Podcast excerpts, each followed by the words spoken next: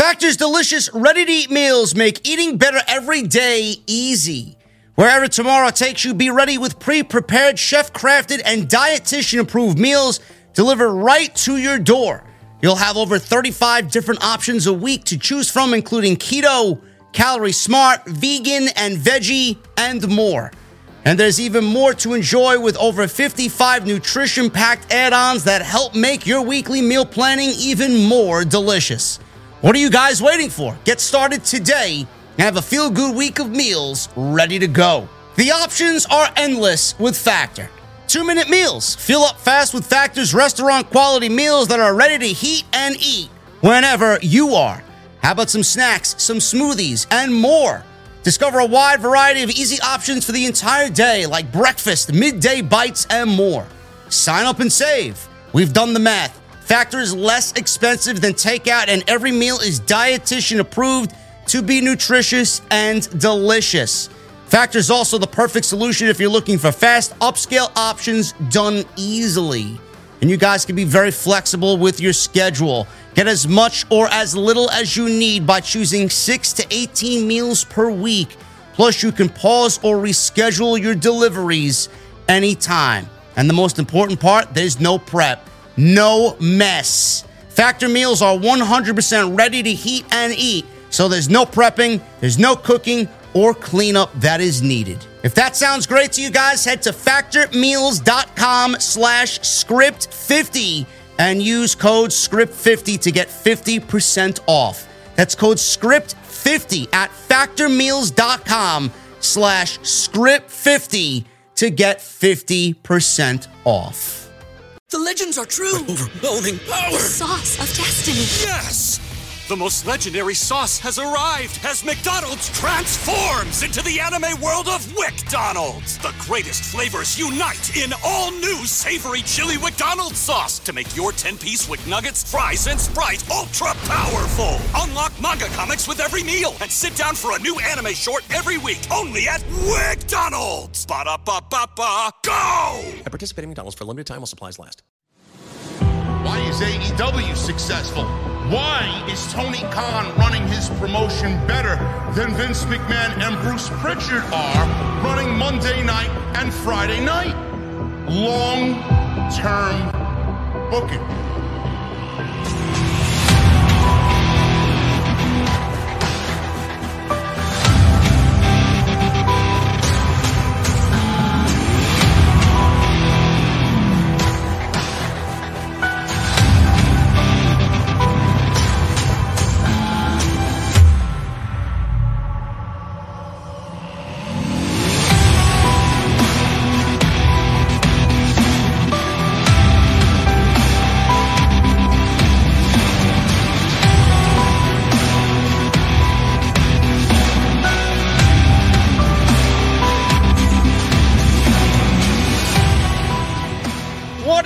On, guys? Thank you so very much for joining me right here on Off the Script. This is your AEW Dynamite post show right here on Off the Script.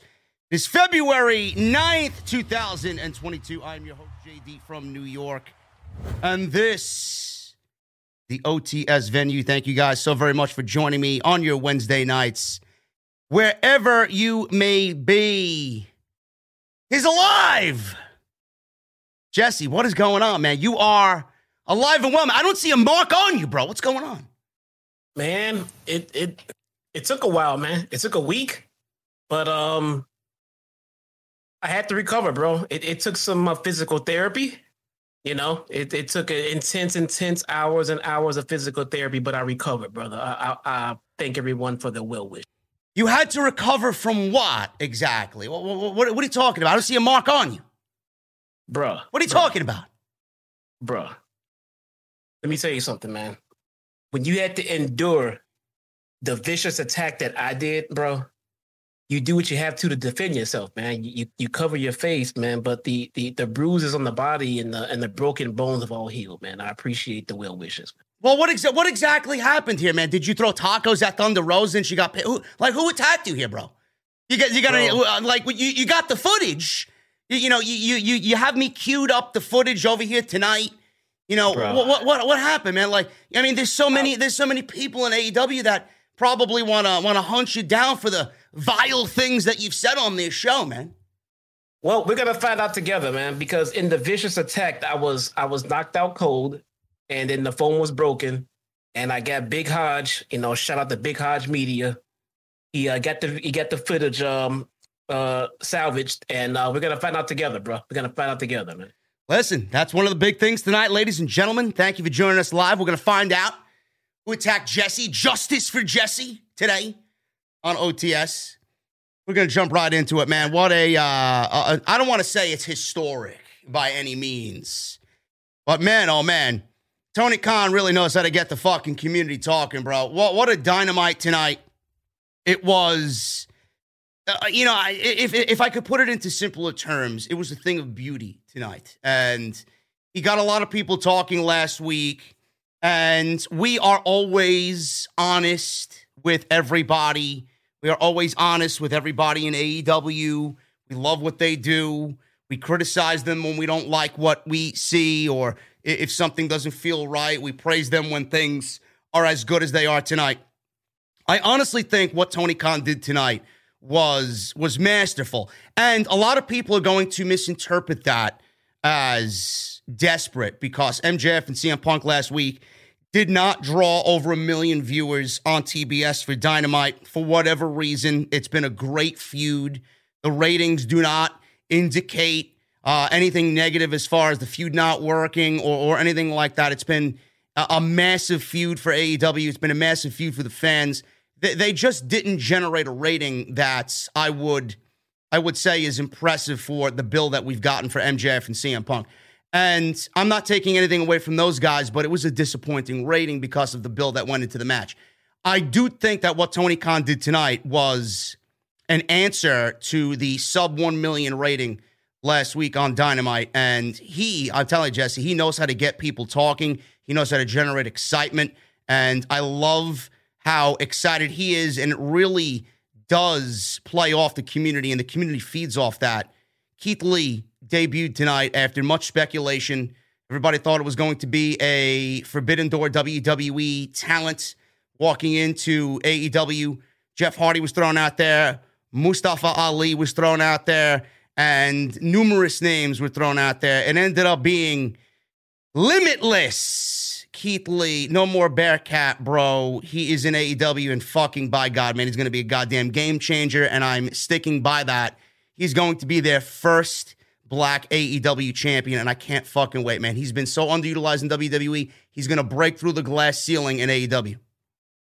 Yeah, this was this was this was awesome, man. This was um definitely not a letdown. You know, no. I kind of had a concern that um we may be in for another Christian Cage overhype debut. Um, this was not it. You know, this was this was this was perfectly fine. This fit the bill.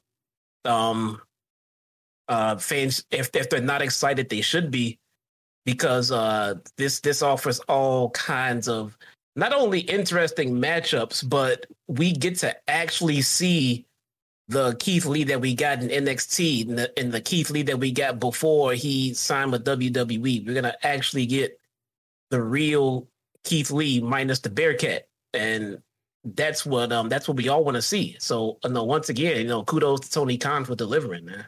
Yeah, and a lot of people I, I could see are already going to be salty about Keith Lee, and I see all the chatter on social media already. Oh, Keith Lee was overrated. Keith Lee's fat. Keith Lee's overweighted, uh, or he's overweight. Uh, he's not going to amount to anything. Another ex WWE disgruntled employee. I mean, how can he be disgruntled? And why would anybody think he's disgruntled? Of course, of course, he's disgruntled. Like what, what type of ex- what, what type of excuse is that? I mean, look at what they fucking did to him. They put bear claws on him. They, they they put him in fucking a singlet. Bro, did you see Keith Lee come out tonight and he ripped off his vest and he's like, "No fucking singlet tonight." He just he just bare Keith Lee tonight. That it, it was it was a Keith Lee that was incredibly happy to be away from that system. Yeah, yeah. This this this entire episode probably really pissed off Vince, man. Yes. We got, got people out there doing what they want to do and not what he told them, and we got all kinds of blood and guts in the show, man. Vince was probably very angry with this episode. He was very angry with this episode. Uh, you know, I, I, would not be surprised if he's on the phone immediately with uh, the nearest WWE Pro newsletter or newspaper yeah. to uh, write up their next article about gory mutilation or gory yeah. self mutilation. Fucking stupid e drones, man. Keith Lee debuted tonight. The other big thing that happened tonight was Jay White walking through the forbidden door, and Tony Khan actually tweeted uh, immediately after Dynamite went off the air. And he says, I did not secure Jay White until Sunday. I realized after the fact that Friday night I butchered my own definition of Forbidden Door in hyping tonight.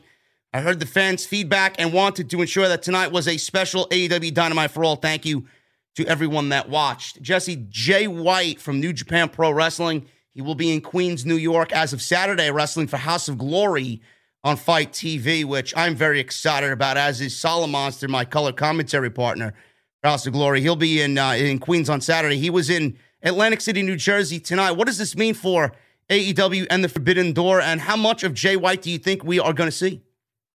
I don't know. I'm not. I'm not too familiar with um, Jay White's um, obligations over in New Japan and everything else. So I don't know what's going on there. Is he a free agent?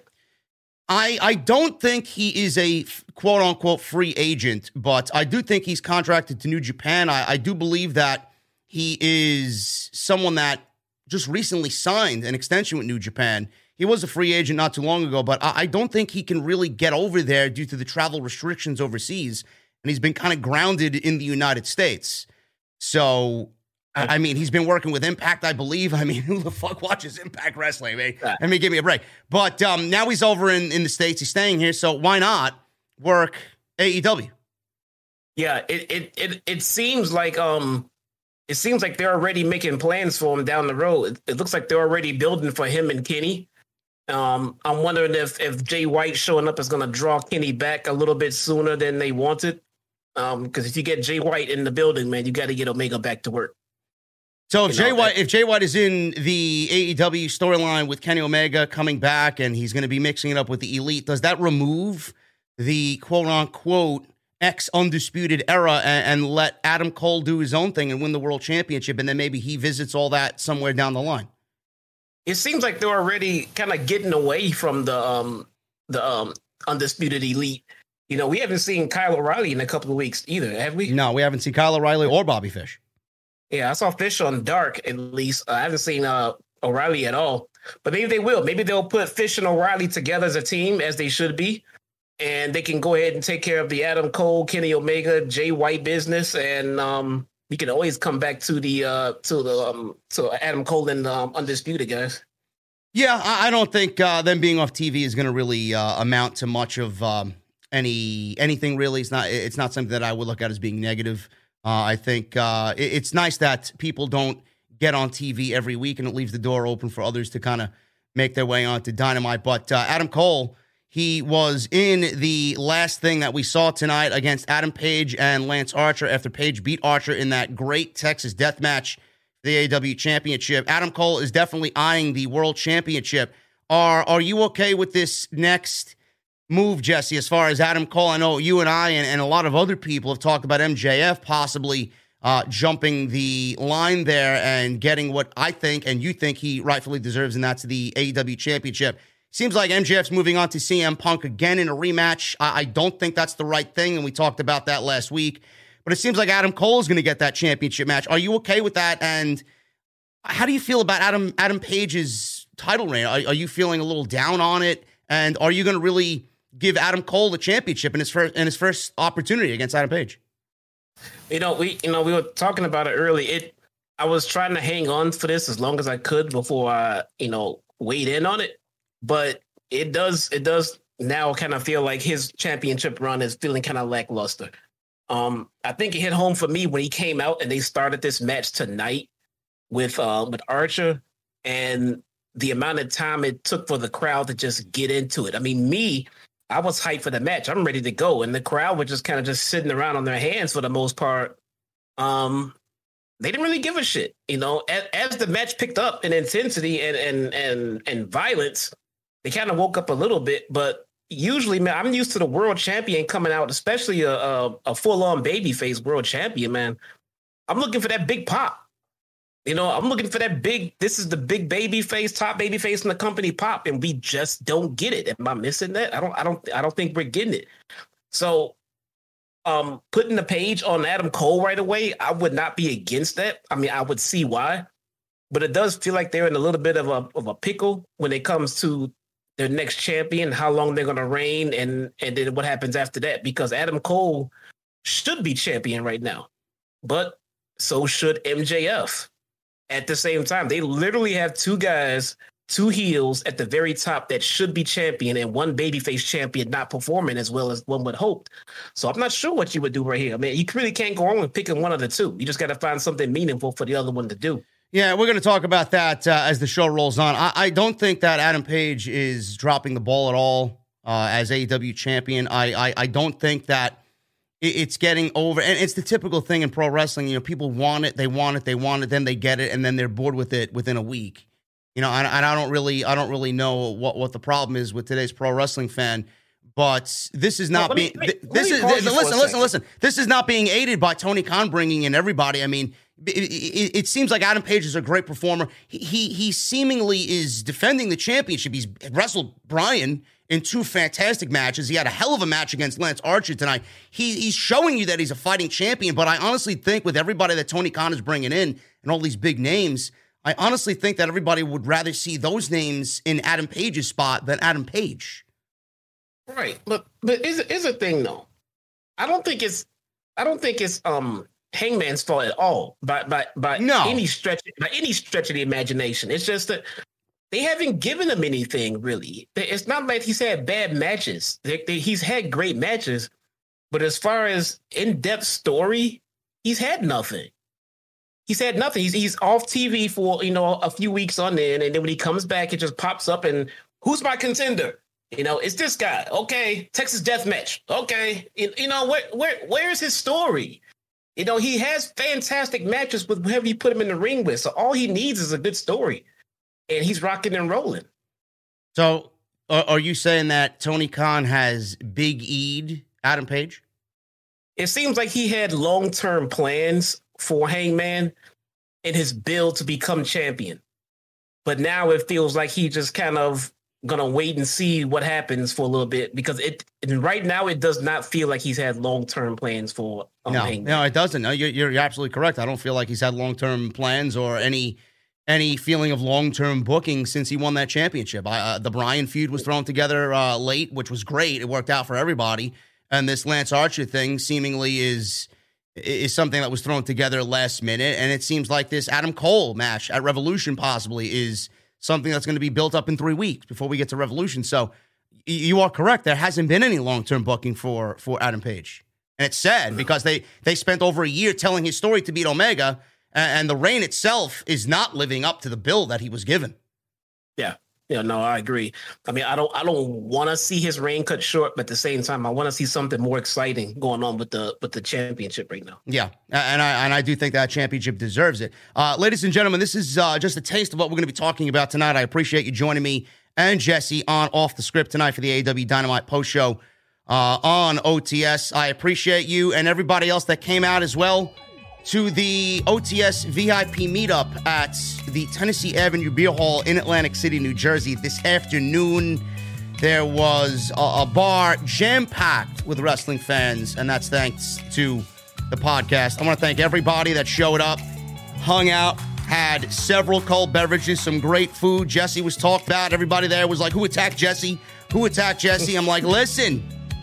We're going to talk about it later. I can't divulge information because I don't even have information. So we're going to talk about that uh, a little bit later.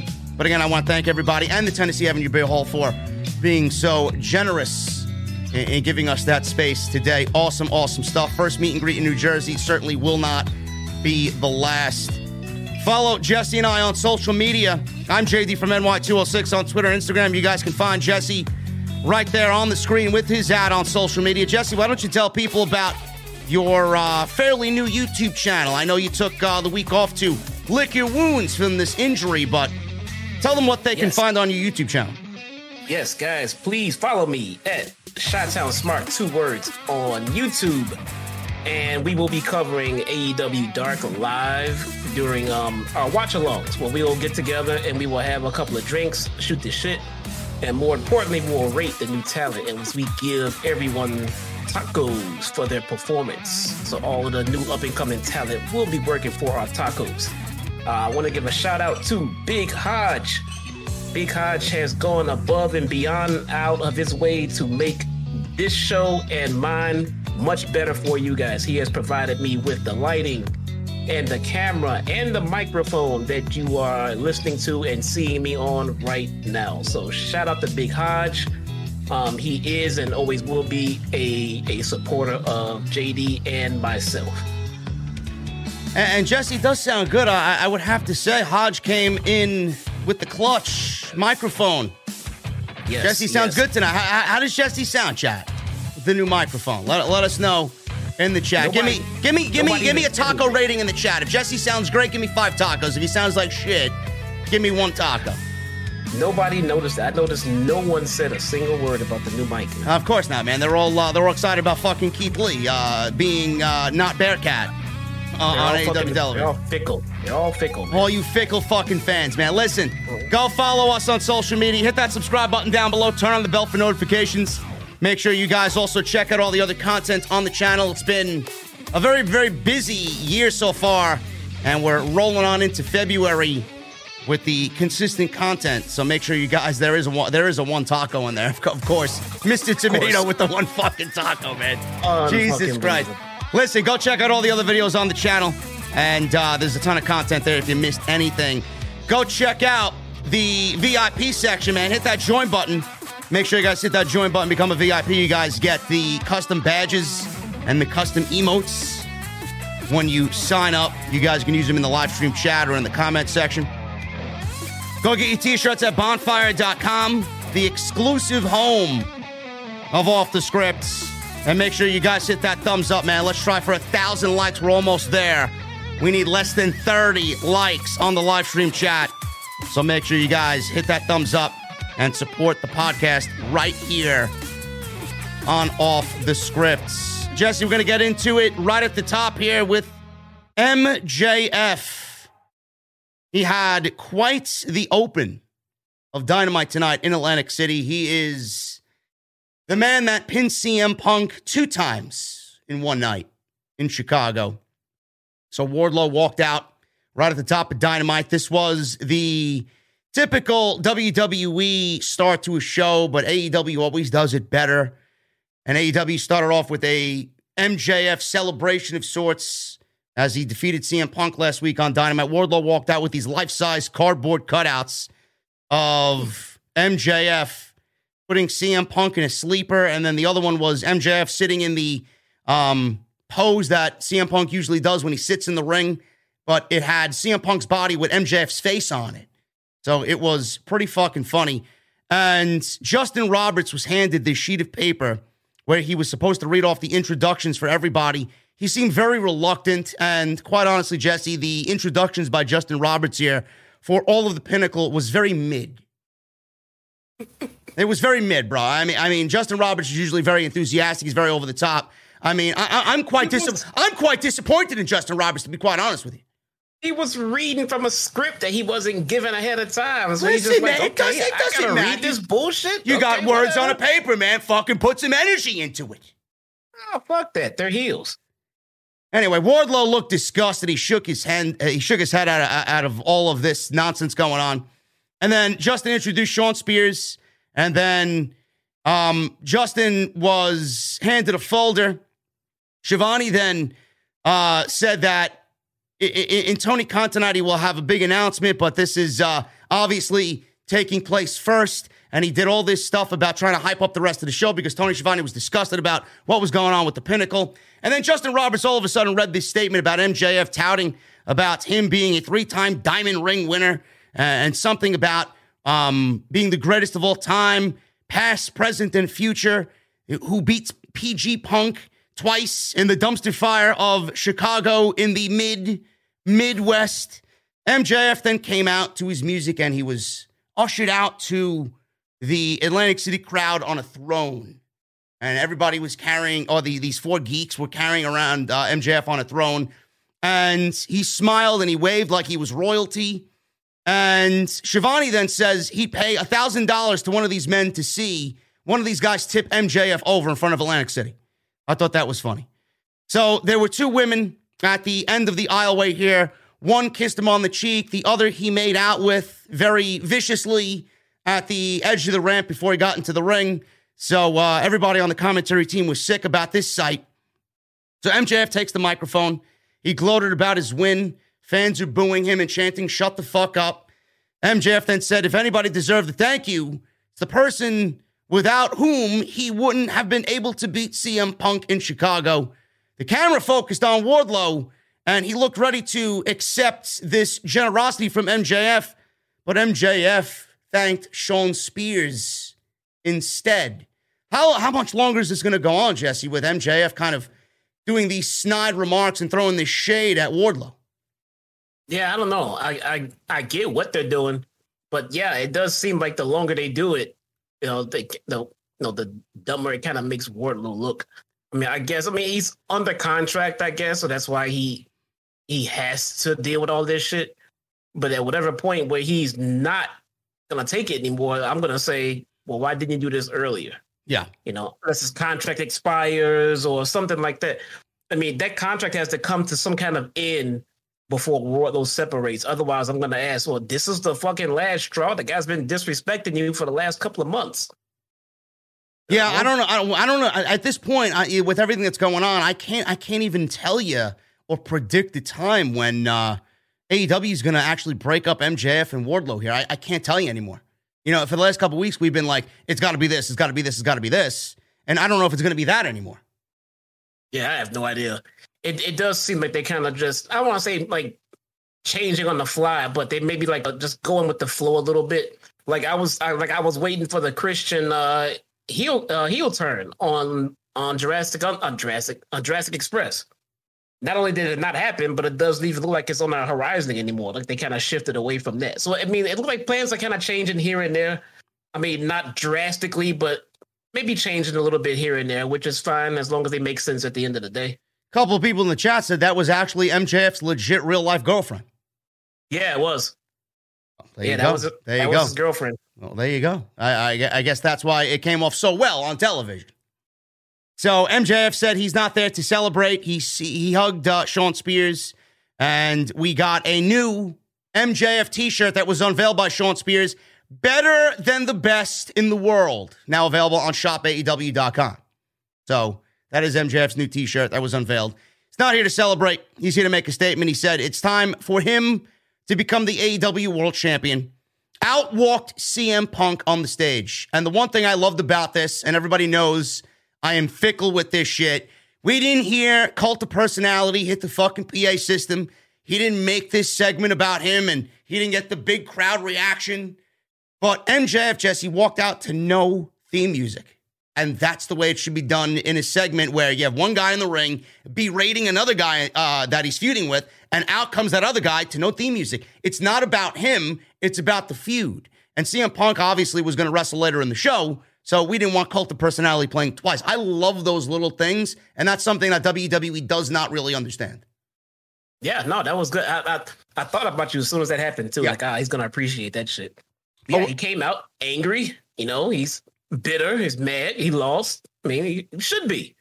You know, he's, he's, he lost. He get ripped off. He wants a rematch. It makes sense. You know. Always. So let's see where they go. Always appreciate those types of things. So I love that. So CM Punk walks out. No theme music. Fans were chanting for him. Obviously, Schiavone came from the commentary table, walked over to Punk with a microphone. Punk said MJF's wins over him in Chicago are as sus are as suspect as his as his spray tan, and he says he's learned from his mistakes. So tonight he has some friends outwalk Darby and outwalk Sting. He told them to take off their jackets and dress shoes because he doesn't agree to give him a rematch.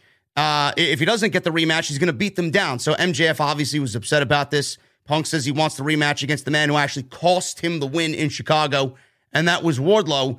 He told Wardlow to accept the challenge if he has the balls enough to do it, or the balls enough to walk away from MJF. MJF started to yell that he beat Punk all by himself, had nothing to do with Wardlow. Punk ex Wardlow, if he's hearing MJF. MJF said Wardlow didn't do what he did because he's under contract to him, but because he is his best friend.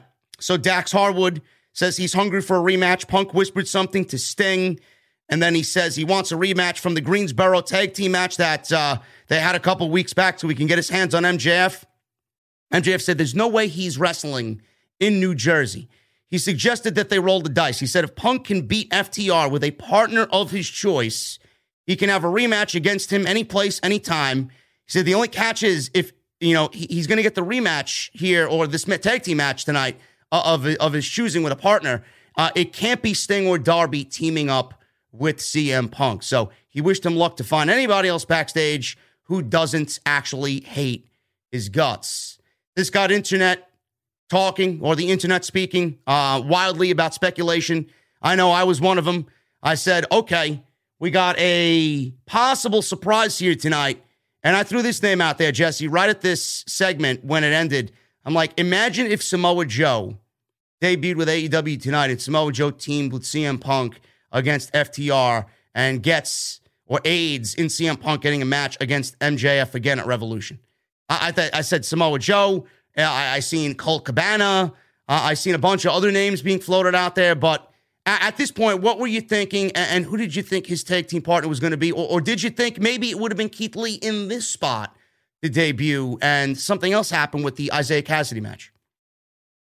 I'm not sure. I, I, I thought that the um I thought we were gonna get a surprise, but not Keith Lee. Um, that spot I had reserved for whoever gonna whoever was gonna be the uh the the the forbidden door crosser. So um for for Isaiah Kassidy. So I figured that was Keith Lee or or you know Gargano or whatever.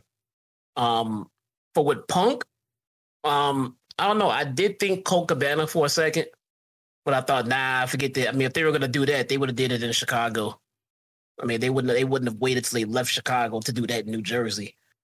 But um, but after, after that, I don't know. I mean, it, it wasn't until it wasn't until after this point, but after we saw Keith Lee and after we saw Jay White, was I thinking that we might get a third? Because I thought then TK was going for the, the, the fucking hat trick with three fucking debuts, yeah. and then we were gonna get. So after we got Lee, and then we got the Switchblade, then I thought we were gonna get Gargano, or a, or just another just another debut, and, and he was just gonna just overload the show.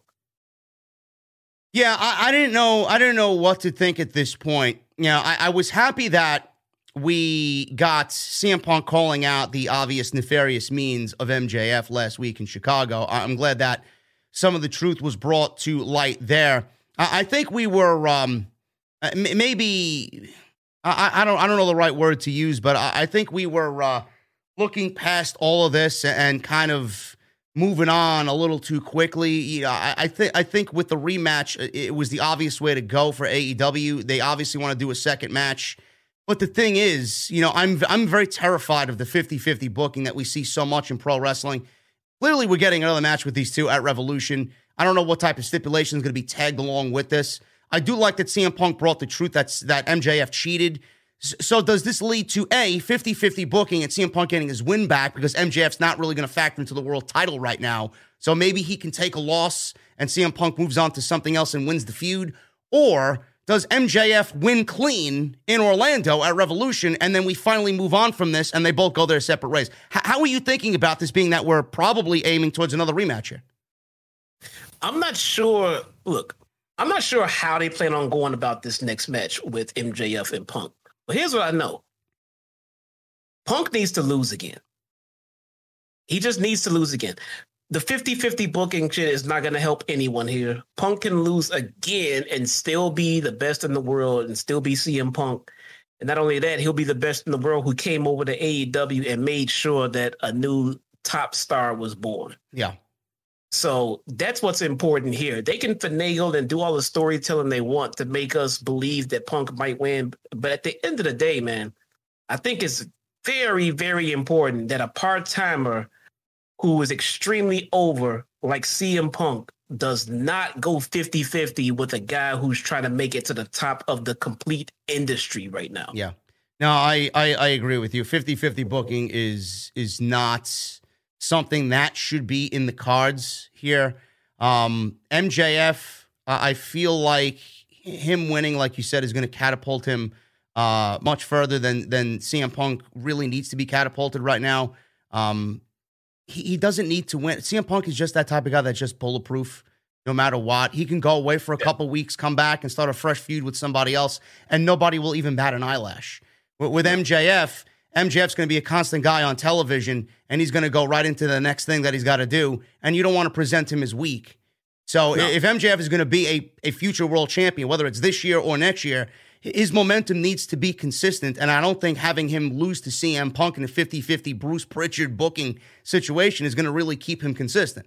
And I honestly think with Wardlow and this whole thing, you know, it, it should really, Wardlow should really aid in, in MJF getting over, whether he turns on MJF at Revolution or not. Maybe he tries to help CM Punk win and it backfires and MJF wins the match on his own, even with Wardlow trying to fucking fuck him over at Revolution. And then he has even something else to be bragging about when he beats CM Punk at Revolution. Be, he would have beaten Punk twice in Chicago, beat Punk by himself in at Revolution in Orlando, and thwarted Wardlow as well. So, I mean, that's that's what we're really, sh- or I think, should be aiming for here with MJF. Yeah. Wardlow, Wardlow could do a, um, you know, an, a, a 180 and because he's he's for all intents and purposes he's babyface right now you know, with just without the official turn. He could go ahead and double back and and just go full back heel. And because everybody's expecting his turn right now to be babyface. What if he just went straight back and just stayed with MJF, helped him win, and then they carry on and stay course for a little while longer um, before they do his full turn? Because because the, the thing at the end of the day, MJF just needs to win. MJF can lose matches, guys. It's not that he can't lose. He can't lose to guys like CM Punk. If MJF is going to lose, it needs to be to a Sammy Guevara, to a Jungle Boy, you know, to to to another young and up and coming talent who, who he's going to be feuding with for years to come. He should not be losing to a Sting or a Punk or you know a Christian Cage. I mean, he if he's going to lose, make sure that loss goes to someone who's going to take it and also run with it themselves. Yeah, and keep in mind as well, chat. Uh, Wardlow is probably going to qualify for the Face of the Revolution ladder match because it's in his contract per storyline that if he wins that TNT Championship, he is to give it to MJF. I don't think he's going to make it that far, which will be another added layer to the overall MJF and Wardlow breakup here. So yeah. just keep that in mind. But um, I thought this was a great opening segment. This is um, something that WWE tends to do every week. And, and, and, like we usually say here, when AEW does the Dynamite opens with a promo, it, it usually is a heavy, heavy promo and, and, something that is really important. And they did not let us down with this one. This was fantastic. MJF is always fantastic. It, it set up CM Punk in the tag team match tonight with Moxley and his partner. And this set up a Revolution match, rematch for Punk and MJF. So th- this really succeeded in many things, as well as showing the continued disdain uh, from Wardlow, obviously being criticized and neglected by MJF. So th- there, there was a lot that AEW accomplished here. So um, this was a great opening segment, and not like the uh, very formulaic opens that we usually see on Monday and, and Friday night. We got a backstage interview here with Andrade, and he finally came face to face with Sting or AKA what he calls, or who he calls, Stink. so he found Darby's boss, per se. He told Stink he is sure that this kid works for you. So Stink says he's not a kid, number one. And, and number two, you could talk to me and him, mano y mano. So Darby told him to quit wasting his time because he has bigger things to do uh, than to work for him, like becoming the next TNT champion. Andrade said, You will work for me. He said they have something in common because he won the TNT title once before, did Darby.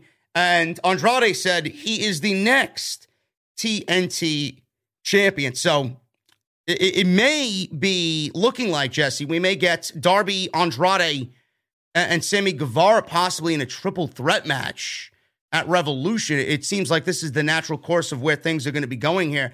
And I think that's a fantastic idea. That that realistically, just on paper, could be a possible match of the year candidate. Yes, I, I, will take that any day of the week. Absolutely. and listen, this could be a, a, huge opportunity to put Andrade at that next level after you know, months of him feeling kind of irrelevant.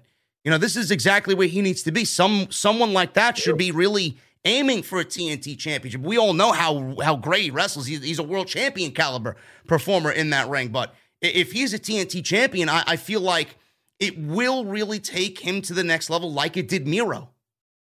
Yeah, it it it, it is, and, he, and he's still kind of floundering right now with this uh, HFO or AHF. Mm-hmm. And and it seems like they're dismantling it right now and they're breaking it apart. I mean, Matt Hardy's already getting pissed at private. Yeah, he walked away. Else. He walked away like Jeff Hardy did tonight. They they mocked that whole situation, walked into the crowd. Did Matt Hardy? Yeah, yeah. So they're they're working on that, which is good. And and and just uh, not that long ago, Matt Hardy's teasing about being broken all over again. So maybe they're gonna end this gimmick and get rid of that crew, turn him back to broken, get his brother back with him, probably. But this Andrade situation, man, he needs to be he needs to be in something meaningful because the guy the guy has it in the ring. He doesn't have it on the promo. You keep putting him behind a microphone for some damn reason. I'm not too sure why. You gave him a mouthpiece and then you have him speak every week. I mean, I, I, that I don't get. But nonetheless, he needs to be into a feud that he can sink his teeth into because he needs to have some kind of gold around his waist. Well, I mean, I, I don't see where where you uh, are, are, talking about Andrade and his promo abilities as being something negative. I mean, I I, honestly think he's gotten a lot better. In, fact, I've quite enjoyed him the last few weeks when he's been yes. speaking for himself. I don't, I don't know how much more Jose could really be doing for him. I'd rather hear from Andrade instead of some schmuck nobody like Jose, who's just a background he, player. He is getting better. And that's the scary part. Even as he's getting better, it's still not that good. He was that bad before. Yeah. No, he was. Uh, he I was mean, totally bad. Yeah. yeah, it was really, really bad. I mean, look, I don't. I'm not trying to say I don't ever want to hear him talk, but at the same time, I never hear his his mouthpiece talk. Yeah. Ever. So why the fuck is he there? I don't. I don't, I don't really. I don't really know. I don't have an answer to that. Get rid of him or have him talk some sometimes, dude. I mean, I, I want to see Andrade venture onto the mic from time to time and and speak for himself when he really means it, or when he's really angry, or when he really wants to get his point across. But he talks for himself every week, and I have to sit there and I'm watching the guy cut promos. I gotta pay close attention to everything he's saying, or I'm gonna lose track of this fucking conversation. I'm sitting. Oh, okay. I got. It shouldn't be that hard, bro. It shouldn't be that hard. I mean, and I get it. I understand the language barrier, but if he has a mouthpiece and he's still struggling, why is he talking all the time? All the time. When he speaks, he should be important. Kind of like when Brock Lesnar spoke. Brock Lesnar can speak, but Paul did his speaking. And when Brock Lesnar spoke, you fucking listen because it must have been important. There's no I in team, but there is one in Indeed, and that's the hiring platform that you need to build yours. When you're hiring, you need Indeed. Instead of spending hours on multiple job sites searching for candidates with the right skills, Indeed's a powerful hiring platform that can help you do it all. One of the things I love about Indeed is that it makes hiring all in one place so easy because Indeed does the hard work for you. They show you the candidates whose resumes on Indeed fit your description immediately after you post so you can hire faster. Join more than 3 million businesses worldwide that use Indeed to hire great talent fast. Start hiring now with a $75 sponsored job credit to upgrade your job post at Indeed.com slash BlueWire Sports. Offer good for a limited time. Claim your $75 credit now at Indeed.com slash BlueWire Sports. That's Indeed.com slash BlueWire Sports and support the show by saying that you heard it on this podcast. Indeed.com slash BlueWire Sports. Terms and conditions apply. Need to hire? You need Indeed. Yeah, I don't know. I, I mean, it, it, may be just a situation where um, he's, you know, the whole Andrade thing. I don't want to. I don't want to compare it to Zelina Vega and, and when he was paired up with uh, with Zelina. Uh, obviously, she did the majority of the speaking for him because, like you said, he wasn't that that good then, and, and she's a fantastic speaker. But but, but yeah. maybe in this case with Jose, maybe it's more of a um, a, a backup type thing in case he does struggle. Maybe Jose can get uh, out what he's trying to say in, in, maybe Spanish or maybe fill in fill in the gaps when he doesn't really uh, understand how to. Uh, I guess project what he wants to say, but he's getting to a point where he's not going to need anybody. I mean, give him a couple more months; he may not even need Jose or anybody come at all to to to do the speaking for him. Yeah, yeah, maybe this it, and maybe it's just me. You know, somebody say, "Oh, it's just a me thing." Maybe it's just a me thing. Maybe I can understand I can understand them. It's hard to understand them, and it shouldn't have to be that hard all the time. Yeah. just sometimes, you know. Well, e- either way, I mean, as long as they keep booking him in the way that he should be booked, uh, and this is a great example. If he becomes the TNT champion, this could be a star-making moment for him in AEW, like it was Miro. So I hope that uh, they do kind of pair these guys together for the TNT championship. That could be a match of the year candidate at uh, Revolution in March. Wardlow did have a match tonight. He defeated the Blade of the Hardy family office. This was. Um, not really all that much, but you guys knew it was going to lead to the Powerbomb Symphony. Four power bombs by Wardlow. This was uh, pretty much it for the win. After the match, Shawn Spears attacked Blade with the chair to take the heat, I would say, from the crowd. Not really heat, but the crowd excitement away from Wardlow. And he wanted the spotlight for himself. So they continue to really just poke the bear, poke Wardlow at every chance that they get, whether it's Spears or MJF. So Wardlow gets another win. I believe, Jesse, I don't know if you've seen the statistic. Um, I, I don't know what the time limit was. I forgot what it was, but it was something in the graphic uh, underneath Wardlow's name.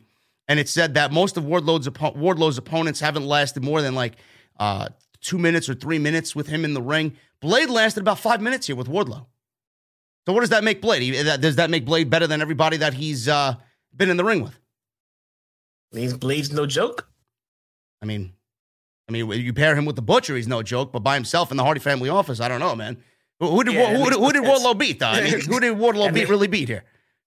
Yeah, I mean, at, at- for all intents and purposes, yeah, Blade was uh, basically a jobber here. Yeah, that's exactly what they meant by that. Blade is a jobber, and uh, he loses to Wardlow here, pretty much um, as you would expect. Powerbomb Symphony, four of them for the one, two, three. We got a Penta video package here. This was narrated by Alex Abrahantes, and uh, he called out Malachi Black. So it looks like we may be getting a one-on-one match between Penta and Malachi at some point. Uh, that is something that I'm very much looking forward to in the future if it does happen. We got the inner circle. The inner circle uh, team meeting here. Jericho walked out to his theme song. Atlantic City went crazy for it, followed by Sammy Guevara and Jake Hager. They did not come out with Santana and Ortiz. They were not there. Jericho says he hasn't seen Santana and Ortiz all day long. Suddenly, Santana and Ortiz made their way to the ring with their own theme music. They stood opposite of Jericho. They did not stand together as a unit. So uh, Jericho said he sees what they did here, and it's cute because he knows that they want their own spotlight. Jericho said it wasn't cute, or what wasn't cute is that they didn't tag him into their tag team match against 2.0. He said it was embarrassing and demeaning for him. And worst of all, took away from the fans a chance to see him perform. He asked Santana Ortiz why they did it. Santana said, Enough of this corny shit. At the end of the day, Jericho only cares about himself. He said, anytime they had any kind of spotlight or were heading towards a tag team title, it gets shut down and thrown to the side. So they come to his rescue or can come to his rescue. He said Jericho was the one who always stood in their way, and he said that it was the fans who kept them going. The fans seemed very receptive to this, and they did not disagree with Santana. He said if it wasn't for Ortiz, he would have dropped his ass a long time ago. And he pretty much implied that Ortiz had to be the guy to talk him out of not leaving the inner circle. Jericho said he reminds him of his old friend Eddie Guerrero, who'd get all worked up and blame everybody else. He said Eddie Kingston has planted stuff in his head, but he asked for Kingston and he said, What has he ever done for you guys? He said, Kingston has no stroke. I am the influencer in this company. So he touted all their payoffs and the money that they made in the inner circle, and their payoffs have gone through the roof because they've had more main events on TV and pay per views. So fans really didn't buy what Jericho was saying. It seemed to me that they were a little bit more receptive to what Santana and Ortiz were saying to Jericho here. He said on February 17th last year, they had a chance to win the tag team titles, but they lost to the Young Bucks. He said that had nothing to do with him. He said he brought them into the inner circle so he could kick them out as well anytime he wants. So he said also he was thinking that he may or he might have invited the wrong two members of LAX to join the inner circle. Jericho then asked Jake Hager in a snide manner if he had the phone numbers of Homicide and Hernandez. So that's what he said there as a, as a snide remark to LAX here. Santana went after Jericho. Guevara stepped between them. He said that they were family. Jericho told Sammy to shut up. He caught himself before he said anything else to Sammy Guevara, took a deep breath, and Santana got in Sammy's ear like, This is the guy that you're siding with over us. Obviously, he doesn't give a shit about you. Jericho began to speak, and Guevara told Jericho to shut up, save it. He said he doesn't know what's going on, but they're all family.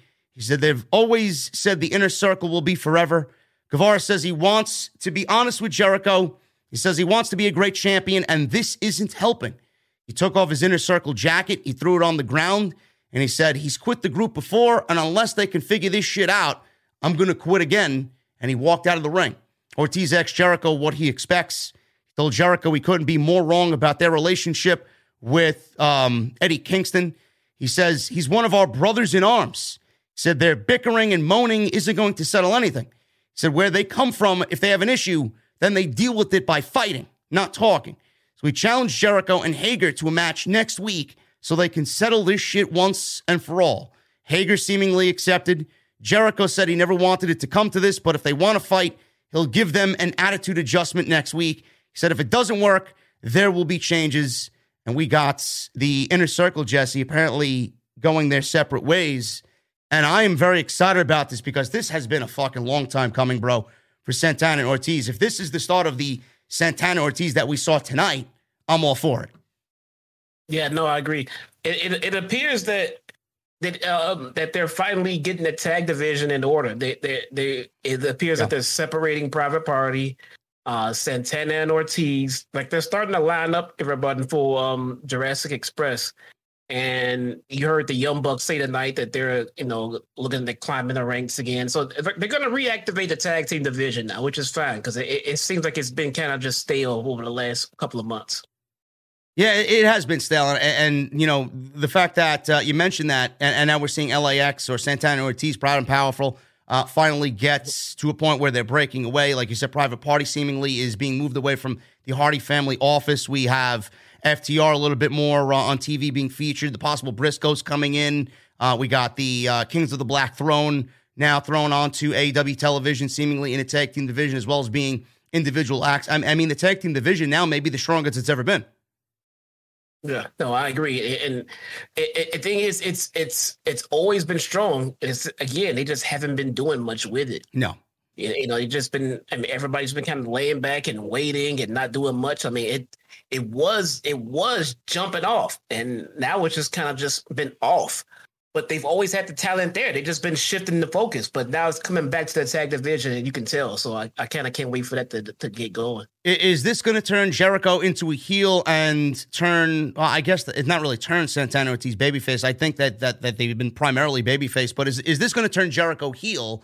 Um, as the inner circle is kind of broken up here, and Santana and Ortiz do their their their own thing. Is Jericho going to go heel, go away? Is he going to come back and be a heel? What do you What do you think Jericho is going to be uh, kind of involved in when he when he splits the inner circle? I haven't thought about that. Um, I'm I was still along the lines of thinking that Jericho was going to take a break for a little bit. Um, it seems like he's going to do that, but maybe he wants to kind of give um, Santana and Ortiz a little push um, to get going before he does. But I didn't really think about Jericho turning heel. He's already done the heel route in AEW. Now he's babyface. I don't see him going back to heel right now. Um, I still got him taking a break and then coming back because there's nothing for him to really do on a on a weekly weekly basis here right now. No, but it's not not to say that I want to I don't want to see him anymore. We just don't need to see him every week. No, we don't need to see Jericho every week, and I honestly think that him stepping away for um, an extended break is probably best for him especially if the inner circle is broken up. Sammy's going to do his own thing with the TNT title. Uh, I don't know what uh, the future holds for Jake Hager. Santana Ortiz obviously going to go and hopefully win the tag team titles this year. But um, yeah, Jericho, man, uh, he's the odd man out. I think honestly, taking some time away from television is going to be the best thing for him. Yeah, it, it, it, feels like right now he he started off his focus was on um, Sammy Guevara and getting him over, and that's a done deal. Yeah. He doesn't need any more work, so now he's working on Santana and Ortiz before he goes. That's just what I'm thinking. Yeah, and I could see that coming from Jericho as well. I mean, he doesn't really need it, so um, if he can do anything, uh, he obviously did, he did Sammy like you said. If he if he's going to do anything, I, I could absolutely see him having the mentality of like, all right, if I do step away, I'm going to help get these two guys over and get them to where they need to be. Yeah, I can see that happen for sure. So Jericho in the inner circle, they have um, a match coming up, or him and Hager rather have a match coming up with uh, Proud and Powerful next week, and uh, we don't know what it is going to result in, but uh, I think we're very hopeful for a Proud and Powerful tag team run sometime in 2022. So we got Tony Schiavone interviewing Trent Beretta and Rocky Romero about facing the Young Bucks. This match is going to be happening on Rampage. This match was delayed because Rocky Romero had a medical protocol aka COVID, a couple of weeks back. So they're finally doing this match on Rampage this week. The Bucks interrupted and said that they just wanted to say hello to Roppongi Vice. Adam Cole attacked from the blind side, and then all of a sudden during the attack, the attack stopped, and in walks Jay White. He picked up Trent Beretta, threw him into the AEW truck that was backstage during this segment and Jay White has walked through the forbidden door. Nothing is revealed as of now. Uh, I will obviously be following up on this situation, and nothing is really being reported as of right now about Jay White. If he's going to be in AEW for the extended time that he's in the United States, if he signed a deal with AEW, if he's splitting time between AEW, Impact, or New Japan, we don't know what he's doing in AEW but clearly he's going to be involved with the former Bullet Club here. And Adam Cole, he's obviously going to go after Adam Page, the world championship. This, more than likely, like Jesse said, and I agree with him, is going to really facilitate Kenny Omega coming back. And this may mean that Omega is ready to come back. I don't want him to rush to come back, but if Jay White's on television, there really is no other direction but Jay White and Kenny Omega. Yeah, if if if Jay White and from what TK said, you know, he just secured Jay White on Sunday. If uh, Jay White was, you know, impromptu called up and he's gonna stick around for a while, um, we need Omega back. Yes.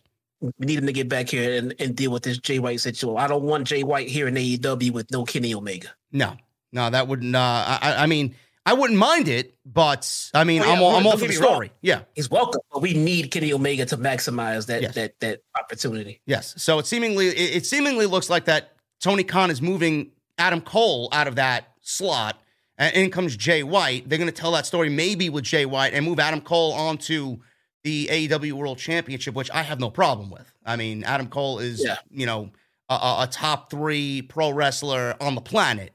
So if he's gunning for the AEW Championship, you're not going to hear a fucking peep out of me. So this is going to be a, a, tremendous storyline, and we could have all these guys, ex Bullet Club, being in the top storylines on AEW television going into the summer. Yeah, you know, I, I, I wonder are they are they trying to give Adam Cole his own independent stable with O'Reilly Fish and now Jay White? Jay White would be aligned with Adam Cole and the ex Undisputed Era. Yeah, you, you heard them say, you know, the Bucks get mad at, at Cole, say, "Hey, you could have told us you were bringing in Jay White. What the fuck, bro?" Yeah, like, "Oh, I I don't know. Maybe maybe well, I, I don't know. What does that What does that mean now? It's um, I, I don't know how how is that going to play out. I mean, that would be four against three, isn't it? Oh no, yeah, it well, would be four they- against three. Well, if they so if they yeah, if they get O'Reilly Fish, Cole, And and, White. and Jay White, Yep. Um that stable right there then you still got the bucks and kenny um there's three right there and i mean who I'm think i'm missing someone else but And But who else? Who, who else do they get from New Japan? Do they bring in? Do they bring in somebody else? um god was feuding with the bucks last week so right Uh, I mean, I don't follow New Japan to know what the fuck was going is going on there. Maybe they maybe they continue things from New Japan going into AEW. I wish I did. I don't watch New Japan Pro Wrestling. Yeah i don't know but it, it but it, it does kind of feel like that i mean if, if they're not getting away from cole uh, from um cole o'reilly and fish that's already a little group right there and they just mentioned that that cole brought in jay white so it seems like they're kind of building his own little stable right now Well, maybe maybe it's a whole fucking thing. Maybe they do Undisputed Era, ex Undisputed Era, Adam Cole, Kyle O'Reilly, Bobby Fish. Um, I know Jay White is mixed up with uh, God, right? So maybe they maybe they get them in there. This is a, a gateway to um, Tama Tonga coming in here and Tanga Loa coming in here. And then we get Kenny Omega coming back and joining the Bucks. Maybe we get a trifecta here going on. Undisputed Era versus Jay White and God versus the Elite. Yeah, Jacob Donnelly says he thinks they're um free agents. Who's G.O.D. free agents? God. G- Huh. that's what that's what that's what Donnelly said. I have no I have no idea uh, if I don't the know. case. I don't know at all. I don't know. I know a lot of people are mentioning Kota Ibushi. Uh, Dave Meltzer mentioned that Kota Ibushi is uh, suffering from a shoulder injury. A shoulder injury. I don't think he's going to be back um, anytime soon. So uh, uh, Kota Ibushi may be out of the question. Yeah, probably. Then again, I heard that before. Well, he's definitely out. He makes a you know tremendous comeback at the end. Yeah. I I know Okada, Okada. I'm pretty sure we'll see Okada at some point this year. I don't know where he would fit in, but uh, this is a very interesting situation. It seems like they maybe have taken a different route here, and like Jesse said, they're giving Adam Cole his own standalone group with uh, Kyle Yeah. O'Reilly and Bobby Fish. I don't know. I, I don't see Jay White mixing it up with uh, the Undisputed Era guys. So maybe he comes in and brings in his own people. I have no idea. Maybe. Yeah. So we got a face of the revolution qualifier here following the Jay White walking through the forbidden door situation. This was the next big thing. Tony Khan did back to back major, major situations here on Dynamite. We got Isaiah Kassidy against Keith Bearcat Lee. Bearcat is no more. He's now limitless. Keith Lee, he looked fantastic. He has new theme music that he is fucking happy about, I'm sure, instead of the rawr in his theme music. And him having his theme music in WWE changed about three different fucking times in the span of four months. He is an AEW Jesse. He's a game changer. He looked great. He doesn't look drastically different from what I remember him. You told me via text you think he looks a little bit bigger. I don't really notice any difference. He's a newly married individual. Him and Mia Yim got married over the weekend. So congratulations to him there. This to me, Jesse, is, and some people may disagree with this. Keith Lee being in AEW is a game changer, not because of how Keith Lee is as a performer, but what he's going to mean for the top of this card. Everybody's been clamoring for the likes of Will Hobbs or somebody to represent the black wrestling community. Keith Lee is going to be that. This is your guy that is going to win a future AEW championship while he's here. He's not going to be a complete game changer where the ratings are going to reflect it. He's going to be a game changer in other ways. And Jesse, when he was in WWE, even in NXT under Triple H, they did not allow him to go out there and fully really do what brought him to the dance. And on the main roster, you've seen how they dumped him down and wanted him to slow, work this slow, methodical pace. I have a feeling Tony Khan is going to let the the the fucking key fly. The chains are off, and we're going to get that Keith Lee that really got us excited when he first walked into NXT. This is the Keith Lee that we're going to get in AEW. Yeah, if if so if so if Keith Lee comes in and he gets pushed to the top over Will Hobbs, if I'm Will Hobbs, wouldn't I be pissed? I would say yes. I would say I would- yes, but how, how say, much? I would say yes as well. How, how much? I, I- don't want to compare careers here, but I mean, how much mileage does does Will Hobbs have over uh, uh, Keith Lee?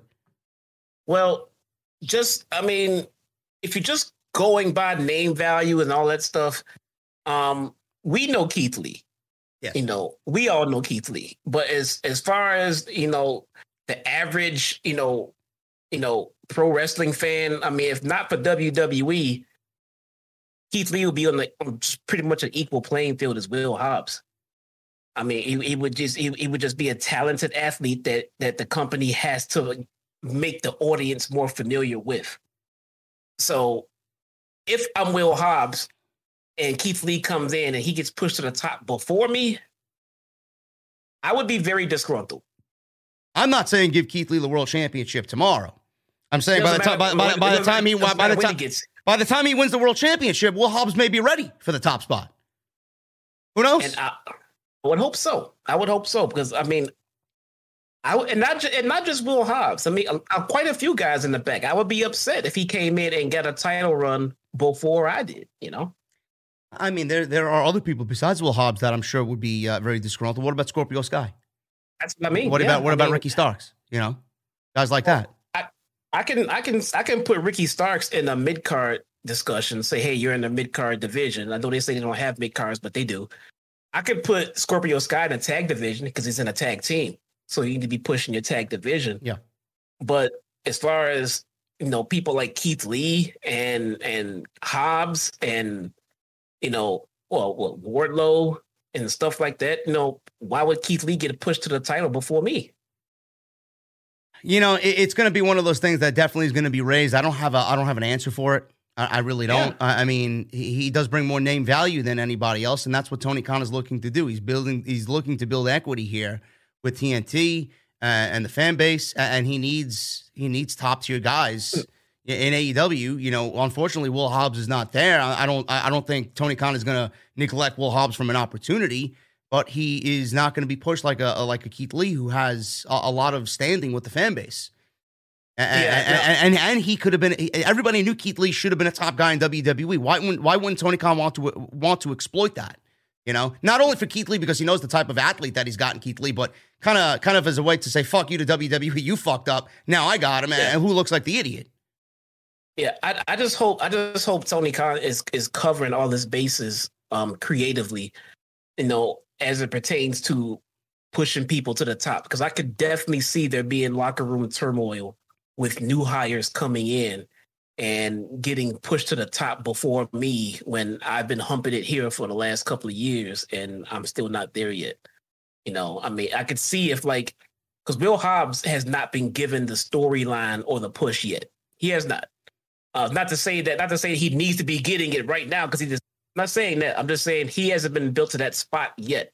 So with people like Keith Lee coming in, we're gonna have Gargano coming in more than likely. We're gonna have Windham Rotunda coming in more than likely.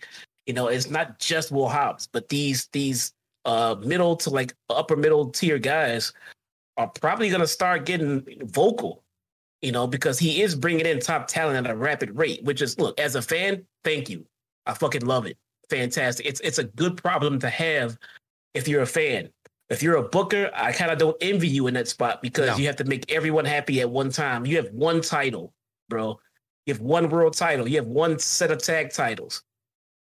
Everybody can't be at the top. Everybody can't even be in the hunt for the top. So if, if you gotta prioritize it, I mean, I guess it'd be fair for the um the the the, the talent that was there before to come first, but at the same time, you got to do what's best for the storyline and for the TV product as well. Yeah, So I, and I, don't, I don't the booker here, man. Yeah, well, I mean, yeah, that's Tony Khan, I, and that's something I would ask him if I ever get to one of these scrums again. Um, I, I don't think I'm doing Revolution, but I, I will probably be doing Double or Nothing if I get there. That's one of the questions that I probably will ask him. Uh, how stressful is it to bring in all this talent? I mean, on, on a weekly basis. I mean, your head's got to be exploding with all this talent. Like, how, how do you how do you know how to book or, or who to book or, or what to book with all this all this fucking Yeah. talent? You got you got realistically three hours of television on a weekly basis. Even WWE at five hours didn't know what the fuck they were doing. They don't know what they're doing on a normal day with with uh, a regular roster, but they got split rosters and they still don't even know what the fuck they're doing. And, and Tony Khan's got two hours on Dynamite, which is their main show, one hour on Rampage. How the fuck does he handle all of this? Clearly, you know, he's happy about the talent that he's brought in, but that locker room, you know, th- they can't be content with dark every week. And that's what it's really going to come down to. He's he's he's tried doing the right thing in some cases by like by bringing people in and not just catapulting them to the top. So he brought in Jay Lethal, and he kind of put him through the system. You know, he's been on Dark, he's been on Rampage here and there. People complain. He brought in Adam Cole. He had him starting off at the bottom. He was on Dark. He was on Rampage. He's wrestling the Dark Order. People fucking complain. Yes. You want Adam Cole at the top. He should be champion. He's being buried. And he just got here. He's trying to let these guys get their feet wet. I mean, get a chance to actually wrestle other people. You just can't bring a man and just give him the world title. But if you don't, people complain. Now here we get Keith Lee. People are gonna say Keith Lee should be champion. Keith Lee should be this. Dude, Keith Lee needs to be on Dark. It needs to be on a rampage with everyone else until he gets his time to come up. But people are not gonna want to hear that. Uh, we we need to move Rampage in two hours. I mean, Yes, that's that's that's one of the it it it, on it, it needs to be, and, and I I do not want to ever hear anybody say let's move Dynamite to three hours and Rampage be two hours, and Dynamite could be the the Raw of AEW and uh, Rampage with the SmackDown of it. No, two hours, two hours. Uh, Rampage needs to come off Friday night. It needs to be on a normal night, whether it's a Saturday or a Thursday or a Tuesday. Going up against NXT, please get, get me away from fucking NXT on Tuesday nights. Do Tuesday Yeah. at 8 p.m. on uh, on TNT or TBS, whatever the case may be. It needs to be two hours. The, the thing is, you know, we, we talked about all, all of this and how Tony Khan is managing all this talent. Talent obviously is not going to be used the way fans like it. Some people will be mishandled. Some people are not going to get TV time every week.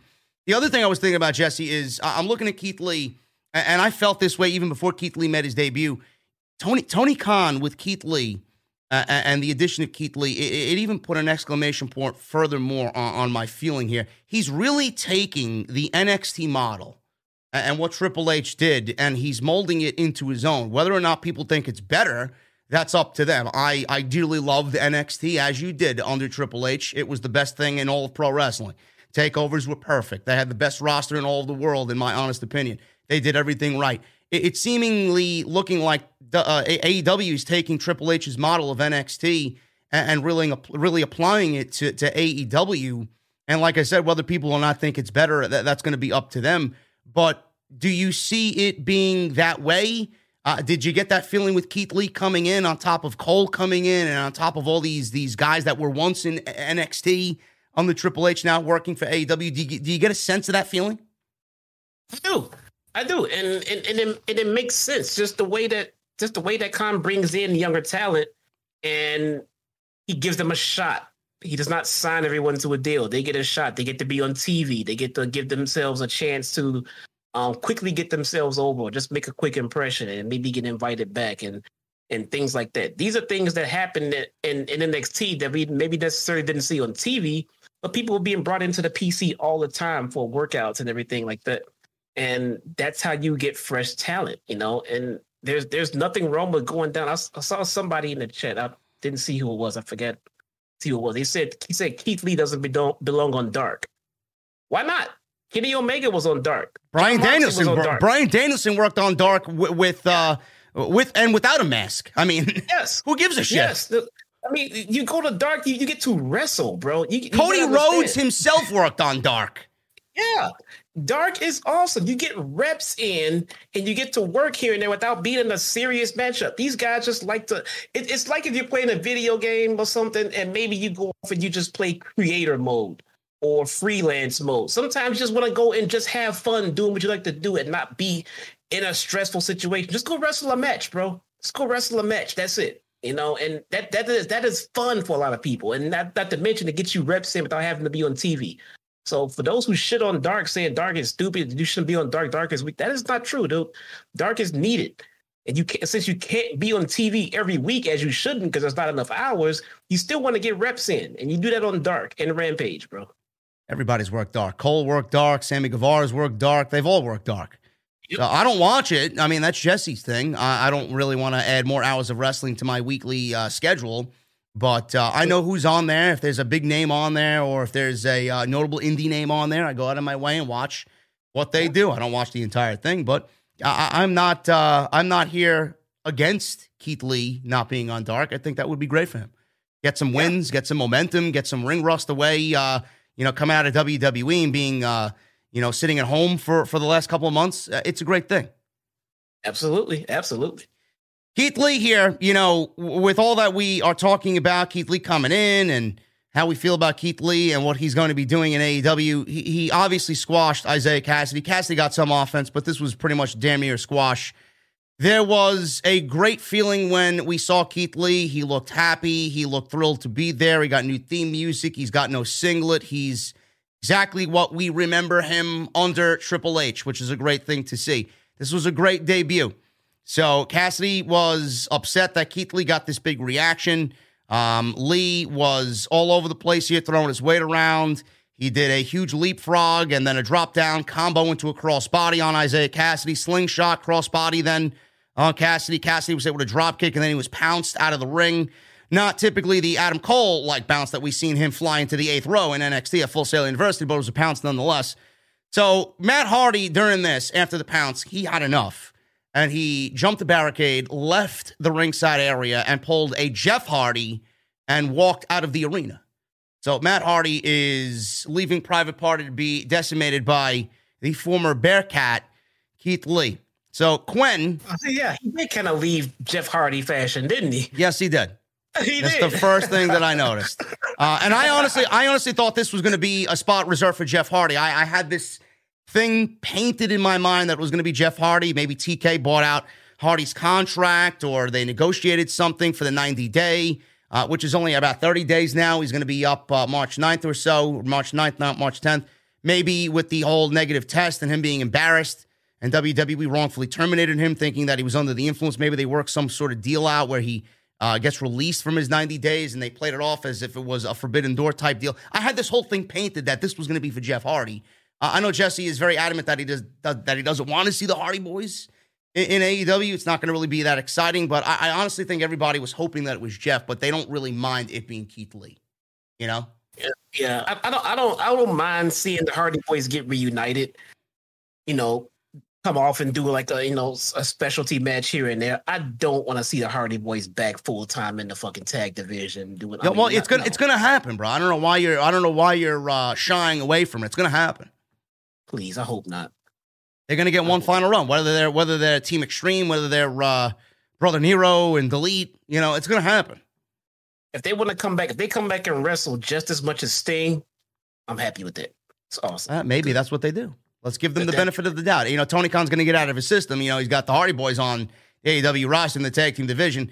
You know, we said the same thing about CM Punk. He can't be on the show every week. Uh, CM Punk appears on Dynamite, and then he's sitting on commentary four weeks in a row. Like, I don't want to see CM Punk four weeks in a row doing commentary. If he doesn't have anything major planned on the show, don't put him on the fucking show. Don't it's going to ruin his show. appeal, you know? so I agree with you. I don't want to see the Hardys every week if they do come in. Yeah, yeah, really. I hope not, man. It's just not there yet. But Marq Quinn here grabbed Lee's boot. This allowed Kassidy to hit a cutter over the top rope. Didn't look all that well here because Keith Lee is a massive individual. Uh, he followed up with a corkscrew dive over the top. Lee swatted a uh, offensive attack by Mr. Kassidy here, swatted him to the ground. He hit uh, what he calls ground zero.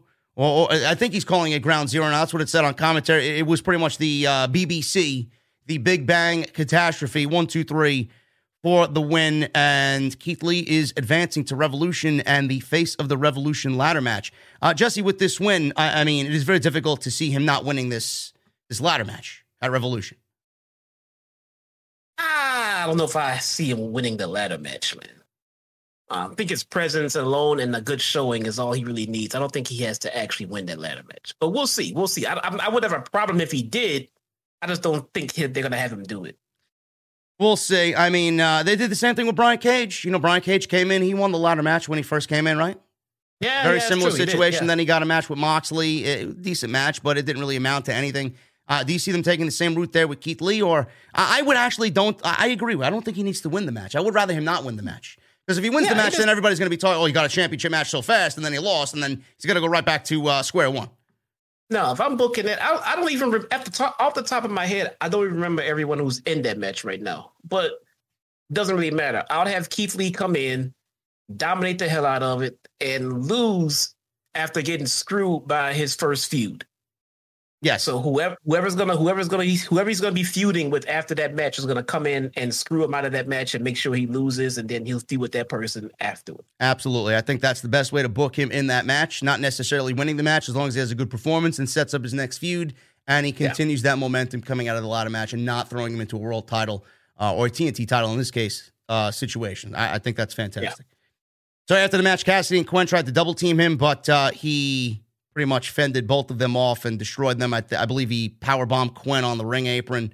So it was a very impressive debut for Keith Lee. Atlantic City ate it up. He's going to be a big deal in AEW, and I'm very excited that he's here. And um, like I said, game changer, not in the way you're thinking about as far as ratings go, but game changer in other ways for sure. And I think a lot of people uh, want to see him, you know, kind of put the past behind him and, and give the finger to WWE. Uh, and I hope that he does because this is one of those situations that greatly upset me, uh, seeing that he was such a big deal in NXT. He had great moments with Survivor Series and Roman Reigns. He had that stare down with Brock Lesnar in the Royal Rumble a couple years ago. I mean, this was painted as the next guy on the main roster, and, they did nothing with him, and they buried him for whatever reason. And I'm glad that he's here. And I really hope that this is a situation where he looks back at that and says, you know what? Fuck you guys. I'm going to show you exactly what you're missing out on. And I'm going to be world champion here and I'm going to make you eat your words. I, I hope that's the case here. Yeah. From, from, from Tony's um, build up to this, from what he had to say, it appears that that Keith Lee is coming over here with a chip on his shoulder, yeah. uh, no, about WWE. So let's see where they're gonna go with that. You know, if he comes over and mentions nothing about them at all, they do nothing about it. I don't get that build up at all. Yeah. I mean, it seems like the I mean, like, like when Brodie Lee came over, you know, he came over and didn't have any problem taking, you know, pot shots at Vince McMahon and the creative team and stuff like that. So maybe they're gonna go back to that and now use Keith Lee for it. We got Britt Baker. Britt Baker is the one who is funding Mercedes Martinez to take out Thunder Rosa. They aired clips from Rampage last week with Mercedes Martinez causing a DQ, taking Thunder Rosa out with a lead pipe. Uh, I'm sure Jesse was very jealous of Mercedes Martinez there because he wishes he was doing that to Rosa so that she gets off his back. But Martinez talked about having a no DQ rematch against Thunder Rosa next week. That's going to be happening on Dynamite. And we may be off to the running here with Britt Baker and Thunder Rosa. Now, Jesse, um, I know we are off to the running with Thunder Rosa and Britt Baker, but I have a feeling that if we do it at Revolution, it's going to be too soon. I'm kind of eyeing, and I think Tony Khan is going to be eyeing double or nothing for these two ladies for the for the women's championship. Uh, I think we get Jamie Hayter somehow getting upset and doing what she needs to do to kind of separate herself from Britt Baker and Rebel. And I think maybe she gets the match at Revolution and we start fresh, right from the Fallout show after Revolution. We start building towards Thunder Rosa and Britt Baker for uh, Double or Nothing in Vegas. Yeah, I, I think, first off, I, I think adding Britt Baker to be the one that hired Mercedes Martinez to take out Thunder Rosa was, I don't want to say brilliance, but it is just because it's just so simple. Yeah. But effective.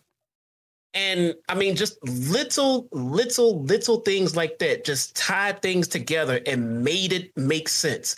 Like, why would Thunder Rosa give two craps about Mercedes Martinez if she's focused on Britt Baker and everything else. So, and whereas Mercedes Martinez want to take out Thunder Rosa when she's not even a champion, why do you give a fuck about what Thunder Rosa's doing? Because she was paid to take out Thunder Rosa by the champion who doesn't want Thunder Rosa to get close to her. This, this is this is all fucking great wrestling storytelling right here that people will not appreciate. No, they're, so, they're not going to appreciate. But I do have one question: What is what is Britt Baker paying Mercedes Martinez to take out Thunder Rosa? Being that Mercedes Martinez should be really eyeing Britt Baker for the women's championship, what what is she paying her to take out Thunder Rosa? What's the compensation you fig- here? He figures he figures maybe it's a nice little hefty paycheck, or maybe she's offering her a title match if she does maybe. take out Thunder Rosa. Maybe, but uh, I, I I do think we see this build towards uh, the championship between Rosa and Britt Baker at, at uh, Double or Nothing. You know, and maybe we do steel cage match. You know, maybe we don't. Maybe it doesn't need it. I don't know what Tony Khan is thinking, but I think Revolution may be too soon. Too soon? I don't know. Because yeah. right now, Thunder Rosa like the other champions, all of the champions in AEW is not really doing too much right now. No, I don't think she needs to do much. No, Britt Baker isn't doing too much right now. Tag team division, Hangman. I mean, none of the champions are really flourishing right now. So does Britt Baker need to do something? Yeah. Yeah, she's a damn champion, man. You got to find something for your champions to do because the titles are important. If, they, if nobody cares about the titles, then it's like it's not going to matter who's carrying them. Well, so maybe that's why have, maybe that's why I say we get we get Jamie Hayter involved uh, and have like a mini feud there. Britt goes on her own and she is left with nobody to take on Thunder Rosa. And I honestly think Britt is strong enough to maintain a little mini feud there with Jamie Hayter. And, and the way Tony Khan is really putting a focus on Jade Cargill as of late and Serena Deeb.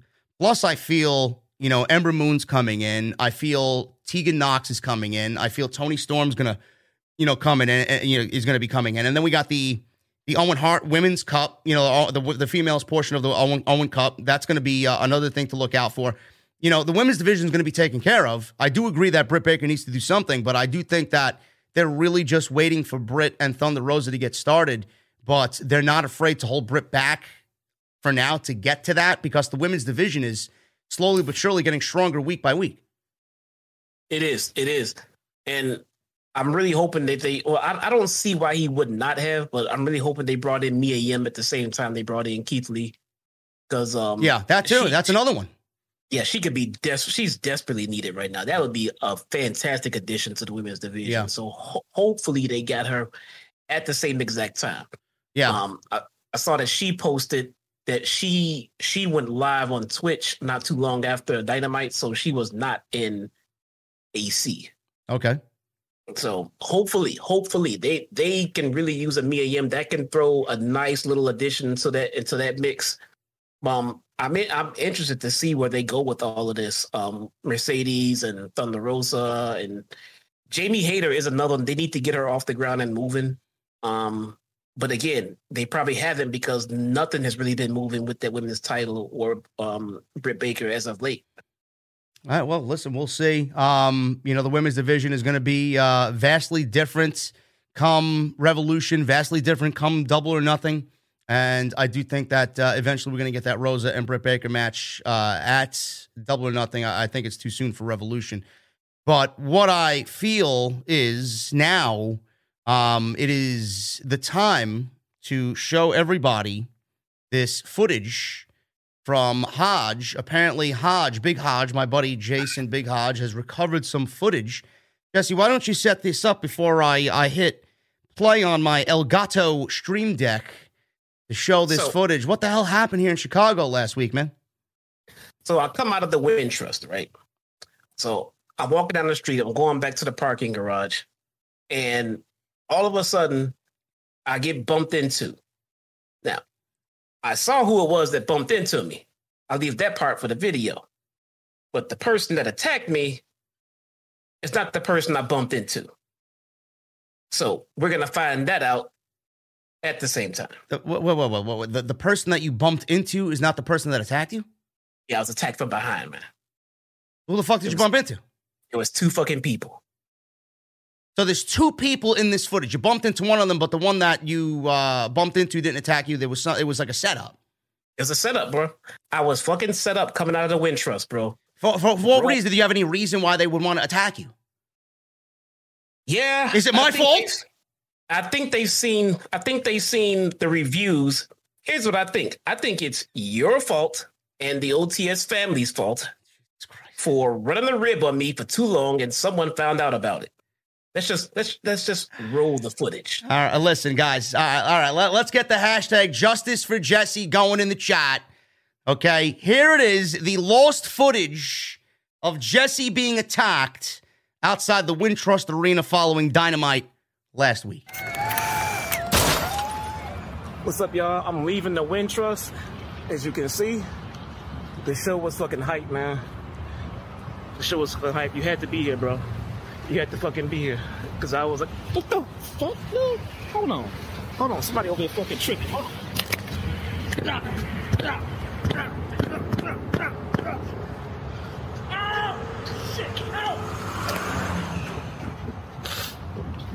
Is this thing on?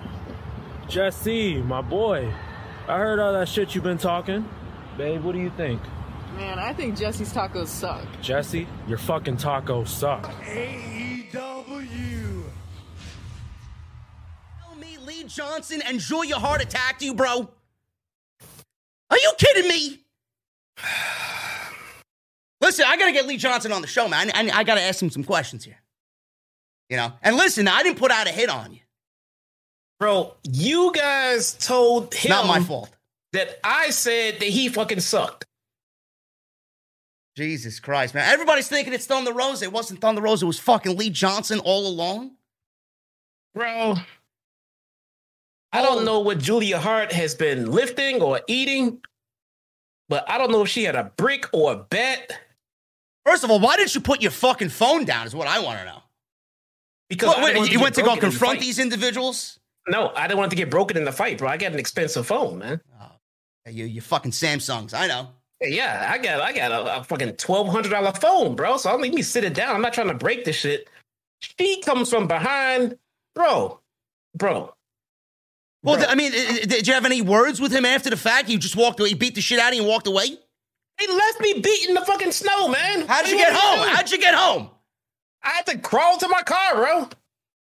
You call your wife to come pick you up in the fucking snowstorm? What happened? You drove yourself home? Bro, bro, I'm I'm feeling I'm feeling attacked verbally after my physical attack right now. I'm the victim right about now, bro.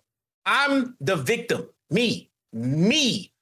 She attacked me for no reason, unprovoked, and everyone around my damn city sat there and watched it and let it happen. Listen, man, you you you back in the day you used to say Julia was no good, bro. You know? Bro, She get off my TV, put her on a t-shirt, right? Then you say Lee Johnson's a terrible fucking wrestler. Stay in the Nightmare Family. Get off that. He heard all these words, bro. He, he, he, he heard everything you said. I think he told her, bro. And Of course he like told too her. much. Of course he told. Then you made fun of her with the eye patch, right? You said you listen. You said two weeks ago. I hope Malachi blinds the other eye. I said two weeks ago that I liked where this was going. She didn't hear that shit at all, did she? Well, clearly somebody's listening. Are you are you are you trying to get revenge when you get back to the Wintrust or Chicago? What what's gonna no, happen? No. no, no, man. No, man. I don't want no more of Julia Hart, bro. That's quite all right for me. No, thank you. I'm good. I'm good. That little girl can hit like a grown ass man, bro.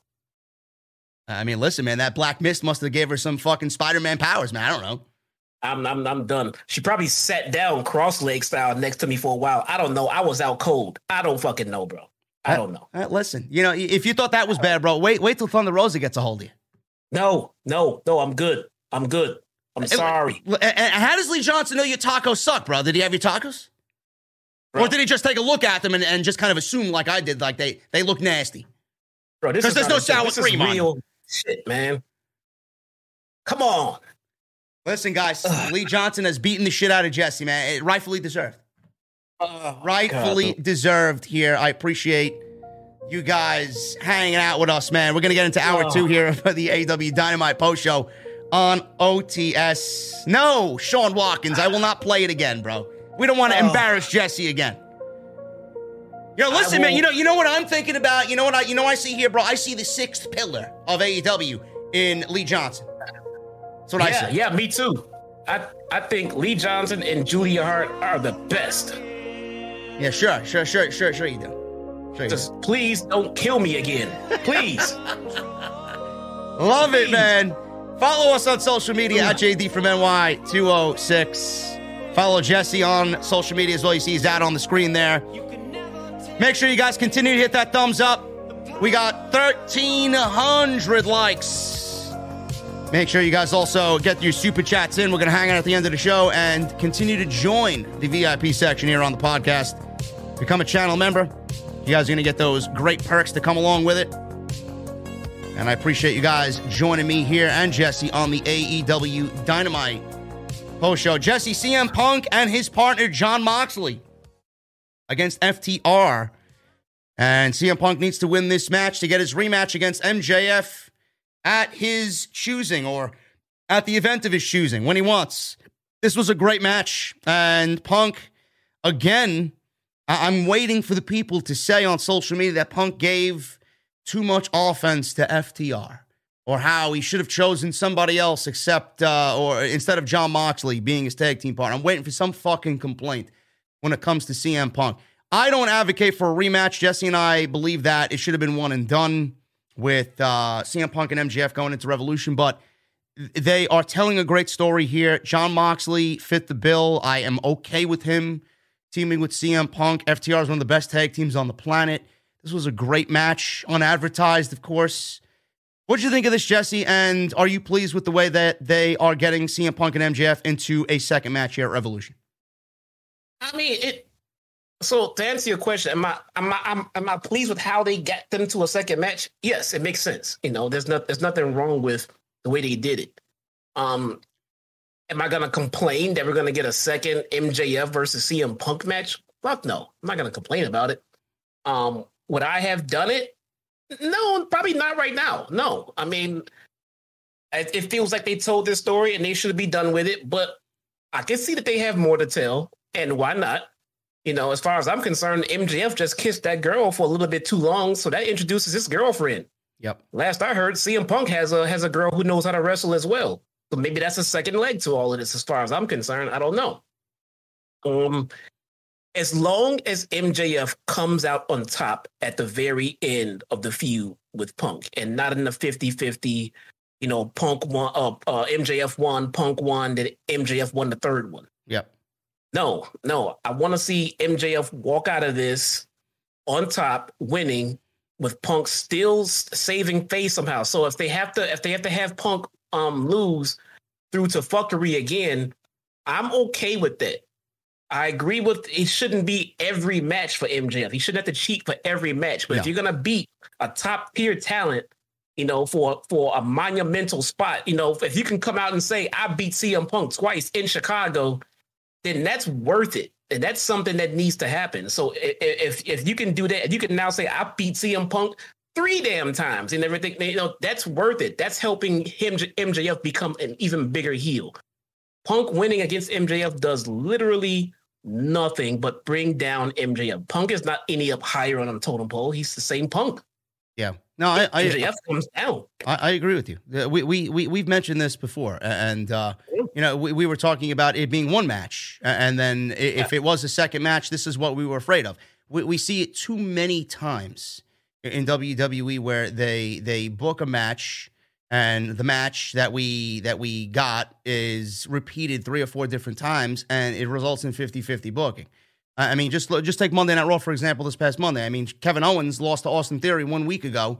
They wrestle on Monday, and then Kevin Owens gets his win back. I'm like, who the fuck gets over here?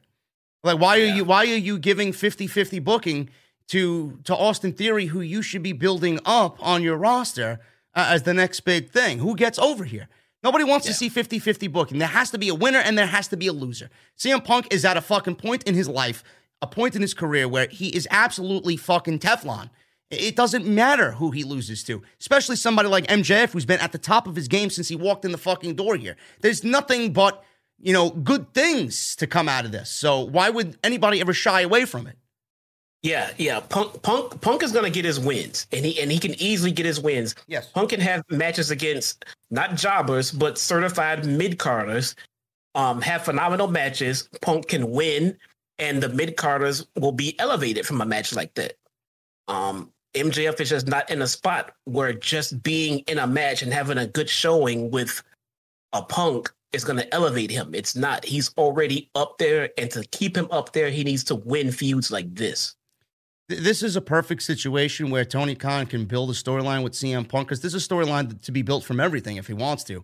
If CM Punk loses to MJF, I mean, this is the guy that has pretty much vilified CM Punk since the start of this feud. Punk obviously has an, uh, a, a deep hatred for MJF.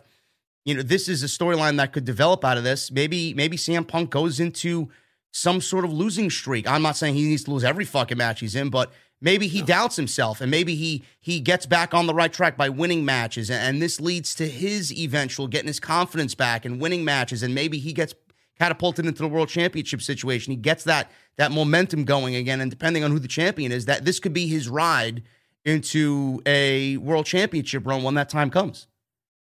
Yeah, the, the thing I like most about this is that if Punk would have beaten, if Punk would have beaten MJF in Chicago, um, smart fans would have never let Punk hit the end of it. You know, No. he would have he would literally have become what he mocked in WWE. He's a part timer coming in and bringing down the top talent a few notches for no reason whatsoever. And that's not what Punk wants to do. And I don't believe that even if TK would say, hey, let's go out there, and you beat MJF, I believe Punk would step up and say, I think that's a bad idea. Yeah, no, I agree with you. So, yeah. I I, uh, I hope Tony Khan, and I think CM Punk is the type of guy that Tony Khan would absolutely listen to if that was the case. If Tony Khan wanted to do something, I think, you know, I, I don't think Punk is going to pull a Bill Goldberg and, beat Bray Wyatt and say, "Fuck this guy, I'm taking the world championship while burying your fucking top guy." Yeah. No, I, Yeah. I think I think CM Punk's gonna be like, um, no, it doesn't make sense. I I willingly and graciously want to lose to this guy. Like this is this is it. Like I don't need it. I'm That here was- to that help was you. The absolute, that was the absolute worst creative booking decision I've ever seen in my life. Yeah.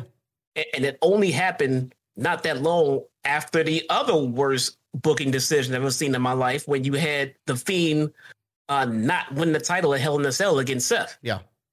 So, like, I mean, not too far apart, they made sure they buried Wyatt under the fucking ring when they had him lose to Goldberg, lose the title to Goldberg. That was just it. That was he was dead then. That was it. And that's and that would have been almost not quite a parallel, but almost an equivalent to what would have happened to MJF. He would have derailed his fucking white hot momentum. Yep. So this was a great tag team match. I mean, this was a, quintessential fucking just great tag team match that you usually expect from FTR. You got the super team of Punk and Moxley together. They were working on Punk's leg, so they were trying to take out his leg. Punk eventually reached Moxley for a tag. FTR uh, took offense back there. Uh, FTR was putting Moxley through the timekeeper's table at one point. He made it back into the ring at a, at a nine count. FTR kept up the offense there with some frequent tags in and out, double teaming, isolating Moxley. So FTR took out Punk to prevent Moxley from making the hot tag. More double team moves here. Moxley then started to baby face it up, fired up with a big lariat out of the corner, reached Punk for the hot tag. Punk hit a rising knee uh, bulldog combo, tagged in Moxley. Uh, he got Dax in the electric chair. Punk then climbed the ropes, hit a doomsday device on FTR. Moxley took out Cash with a plancha. Punk went for a cover. He got a near fall. So they're all out on the floor now. Cash hit a swinging DDT before grabbing the ring bell at one point. Punk rolled up Dax in the ring. Uh, kick out, forced Punk into the ring bell uh, for an awesome near fall. So Punk went for the GTS thereafter. Uh, FTR turned it into a big rig, forcing Moxley to break up the pin. And Punk and Moxley then both teased their finishes. FTR fought out of it. They went for a stuffed pile driver. Moxley broke it up. Punk rolled through a crossbody into an anaconda vice. Cash tapped, but the official was distracted here. Tully then entered the ring of distracted Punk. Punk, Punk hit him with a GTS. Cash rolled up Punk, hooked the tights, tried to cheat. He only got a near fall. Moxley and Punk then both hit simultaneous GTSs and paradigm shifts for the win. And that was pretty much it. Um, great match. Do you see anything uh, coming out of this Moxley Punk pairing for the night only, Jesse, after he gets done with MJF? Do you see them kind of revisiting this in some way or bringing this up in topic somewhere down the line? Nah, it feels like a one off. Um, it feels like they're just trying to keep Mox uh, entertained until they get Kingston back. And no Dan, um, not Daniel Bryan, no uh, Bryan Danielson here. No Bryan. No Danielson tonight, Danielson yeah. tonight on this show. He uh, had that promo with Moxley. Maybe left Moxley uh, alone this week to think on what he had mentioned to him last week. I don't know. Maybe we see But Bryan get involved with this. But he's there because he, um, he's scheduled for Rampage. Yes, he is there, but it wasn't on Dynamite. Right, he's on not on Dynamite. Right. So we we uh, we may get some answers on uh, on what's going on here with Moxley and Bryan on, on Rampage. But this was a great tag team match. Uh, I'm okay with this. Not really uh, crazy about a rematch. Not going to complain about it either because I love both guys and I love the storyline. But uh, as long as the outcome is the same, MJF needs to beat CM Punk. We will uh, see what the final legs of this feud has in store for us. We got three weeks to go before Revolution. Jade Cargill defeated AQA. AQA, a new female talent on AEW, not signed. She is a student coming out of the Booker T wrestling school in Texas. And this was pretty much a, I don't want to say a squash, but this was another showcase match for Jade Cargill. Now, AQA is the former Zayda Ramier in NXT. She just got released not too long ago in NXT. Um, I don't remember her being all that good in WWE. I also don't watch a lot of NXT 2.0, so I can't really I can't really say. But Jesse, what did you think of Zayda Ramier here uh, or AQA? I thought she looked very impressive. You you thought the other that she didn't look all that impressive, kind of sloppy actually. I, I, I yeah, I, I did, and I paid close attention to it, especially since I didn't do my dark reviews this week, so I just spent that time on on her. And yeah, man, I, I was looking at at least like at the most two and a half tacos, bro. I mean, she just she just came off very sloppy, um, and I think it made it worse. Maybe I would have got a better read on her if she was in there with a more experienced um wrestler.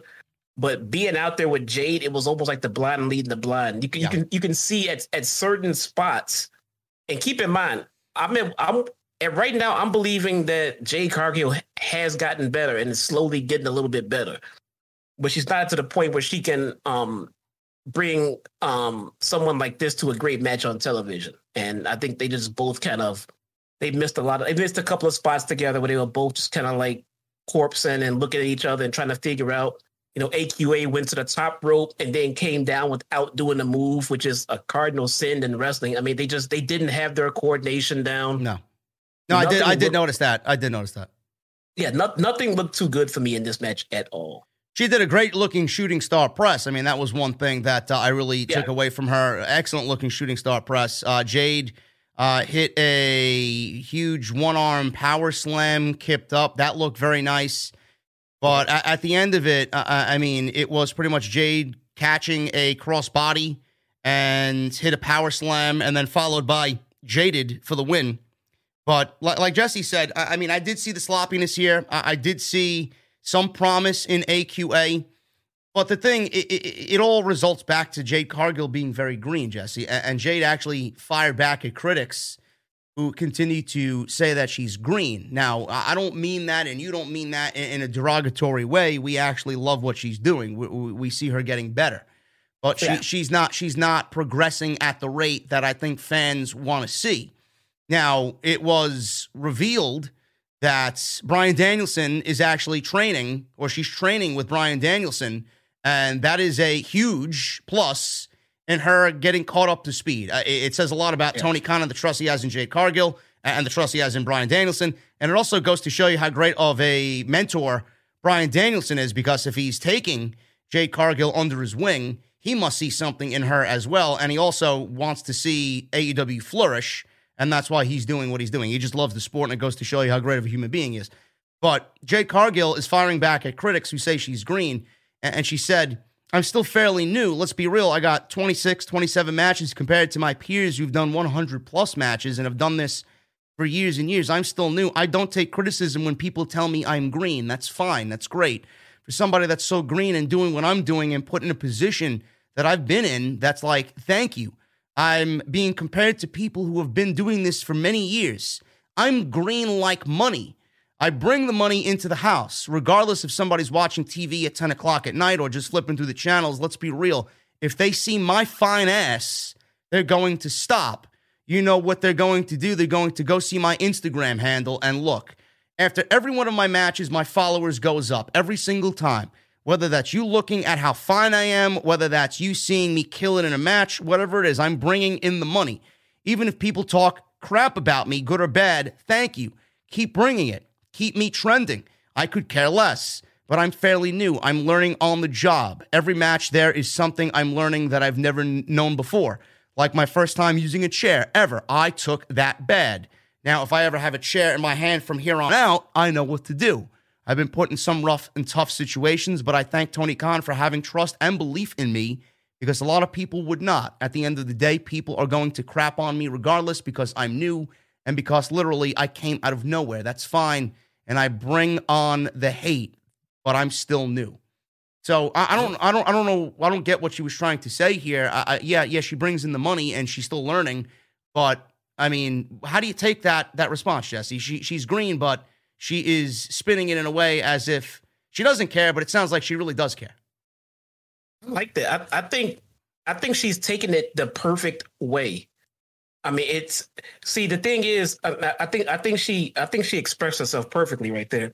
The thing is, people try to throw the term "oh she's green" and they try to throw it as an insult, but she's right. I mean, the thing is, the fact the fact of the matter is, she is green, and not once did she even deny that in in that quote. But it's not a bad thing. She just said she had 26 matches. If you have 26 matches, I don't care how you look, you're green. Yeah. Hook Hook is green. Hook is green. Dude, if you only have 26 matches, you are green. It doesn't mean you're terrible. It just means you have a lot to learn. You have you you've got some developing to do. There's a lot of things. So if you're good now, if you're just good and you're still green, then hey man, good on you because you're only gonna get better. Yeah, I like You I like I like that she that she's owning up to that fact, like you said. I mean, she, like like I said before, it, it sounds like she's coming off like she doesn't care, but at the end of the day, she does care. And, and when I mean, or what I mean by by that is, she's gonna take what people say and she's gonna apply it. She doesn't seem like the type of woman that's going to fucking quit and be complacent or content with being where she is now. She clearly is speaking in a way where she wants to get better. And when when people say she's green, like you said, I, we don't mean it in a bad way. Uh, you, you can look at Dana Brooke on WWE television. She's been there for how long? Six, seven years, and she's fucking green as fuck. You know, so, so they're you know all women like that are green. So I mean, I would take Jade Cargill over her in a heartbeat, and she's been doing this for six, seven years. Yeah, not yeah, a bad thing easily. at all. The, the I, I mean, the ceiling for her and where she is right now are completely separate. I mean, they they they are night and day. So she is nowhere near where it appears her potential is. I mean, she really does have it all. She has, believe it or not, she has the charisma. She has the she has the charisma. She can use the help on the mic skills themselves, but that's gonna just come with more promos because she's already very charismatic. She's very she's very confident. She has the look, and if she's working with Bryan Danielson, she's gonna be a megastar one day. She's gonna have all of the tools, all of them. I, I, will, I will say this before we move on to the next segment, though. Now that that is out there in the open and she's working with Bryan Danielson, I, I think it's going to have her under the microscope even more so because people are now going to be paying attention more so. Oh, you're being trained by Bryan Danielson. All right, I'm going to see if she's getting better week in and week out. And if she doesn't, then the entire argument here about her being green and her not being good enough is going to be amplified a thousand times more than what it is right now. So I hope for her sake that she is putting every ounce of effort into this while training with Bryan. Because if you don't get to where you need to be with him there, I, I don't know, man. It's not going to be a good look. Yeah, no, uh, and I believe she'll be fine, and I, that's probably why the um that Bryan is taking her on because she's she's raw and she just needs to be cooked a little bit, and he's gonna help. He's gonna help prepare that meal, man. She's gonna be really good one day. I'm not sure if that day is next week or next year, but if she continues to put in the the hard work that it appears that she has no problem putting in, she's gonna get better. She does not come off as someone who's bad in the ring and gives zero about getting better because she only wants to look pretty and pose and only wants to show ass pics. It's not what she is about, at least to my knowledge. It looks like she wants to work in the ring. And if that's what you want and you're getting the help, then you'll get there. Yeah. Yeah, she will. Give her give her a year. Um, I think she will be where she needs to be in a year training on the Bryan. That's yeah. that's that's my feeling there. Um, Serena Deeb. Speaking of the women's division, Serena Deeb, one of my favorite things, one of favorite uh, Jesse's favorite things here in the women's division. Serena Deeb. Uh, she yes. had what is called a professor's five minute rookie challenge. I thought this was going to be another surprise here by Tony Khan, but this was Serena Deeb against Katie Arquette. I don't know if this is uh, relation to David Arquette, but uh, this is a rookie nonetheless. She's only wrestled once in AEW before on Dark about uh, six months ago. Uh, I'm sure Jesse is not familiar with her because I don't see why no. anybody would. Uh, D pretty much won this uh, in a minute. She did a neck breaker and then a single leg crab, and uh, she got the win there in just about 60 seconds, and that's it. So now we're doing the uh, Serena Deeb five minute rookie challenge. Uh, I don't know if this is going to be a regular thing on TV until Shida gets back, but you know, I, I don't know what they do with Deeb. If they're going to start building the Owen Cup for the females, this is your winner right here. Uh, she, you don't need to really do much of anything. She doesn't need to be on TV every week squashing people.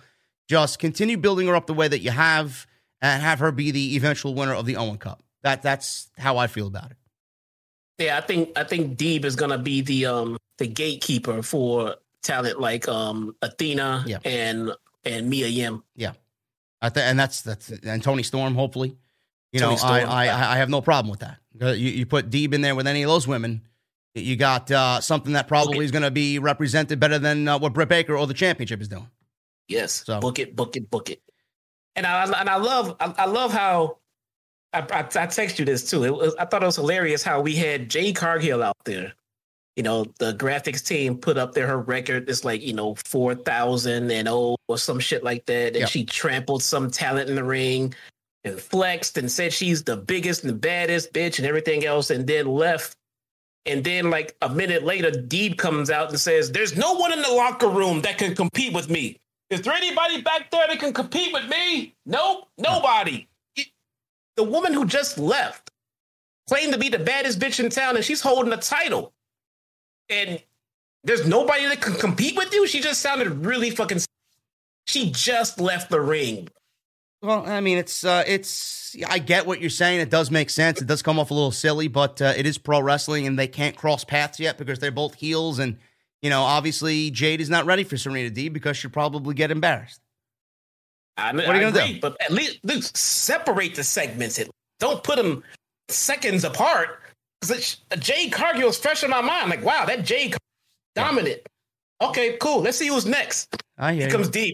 No one's on my level. The girl we just saw. She's not in your fucking level. She's holding a title. I hear you. Listen, man, nobody said AEW was perfect. This is Things get lost. weird to me. Things get lost in translation. Listen, it's not. It's not as bad as Bruce Pritchard, right? no. So what Oh, are we no. complaining No, no, about? We're complaining about the very bad. minuscule things here on AEW television. Yep. I, I think I think Deeb is leagues better than Cargill. Yes. But you just can't come out there and say there's nobody in my league. You gotta address it. Say, hey, apparently I can't get a title shot yet. So bring on some other fucking rookies so I can get myself a title shot out here. Come on, let's go. You know what I'm saying? Like, no one's on my league. There's two women's titles. You hold none of them, and there's no one in your league.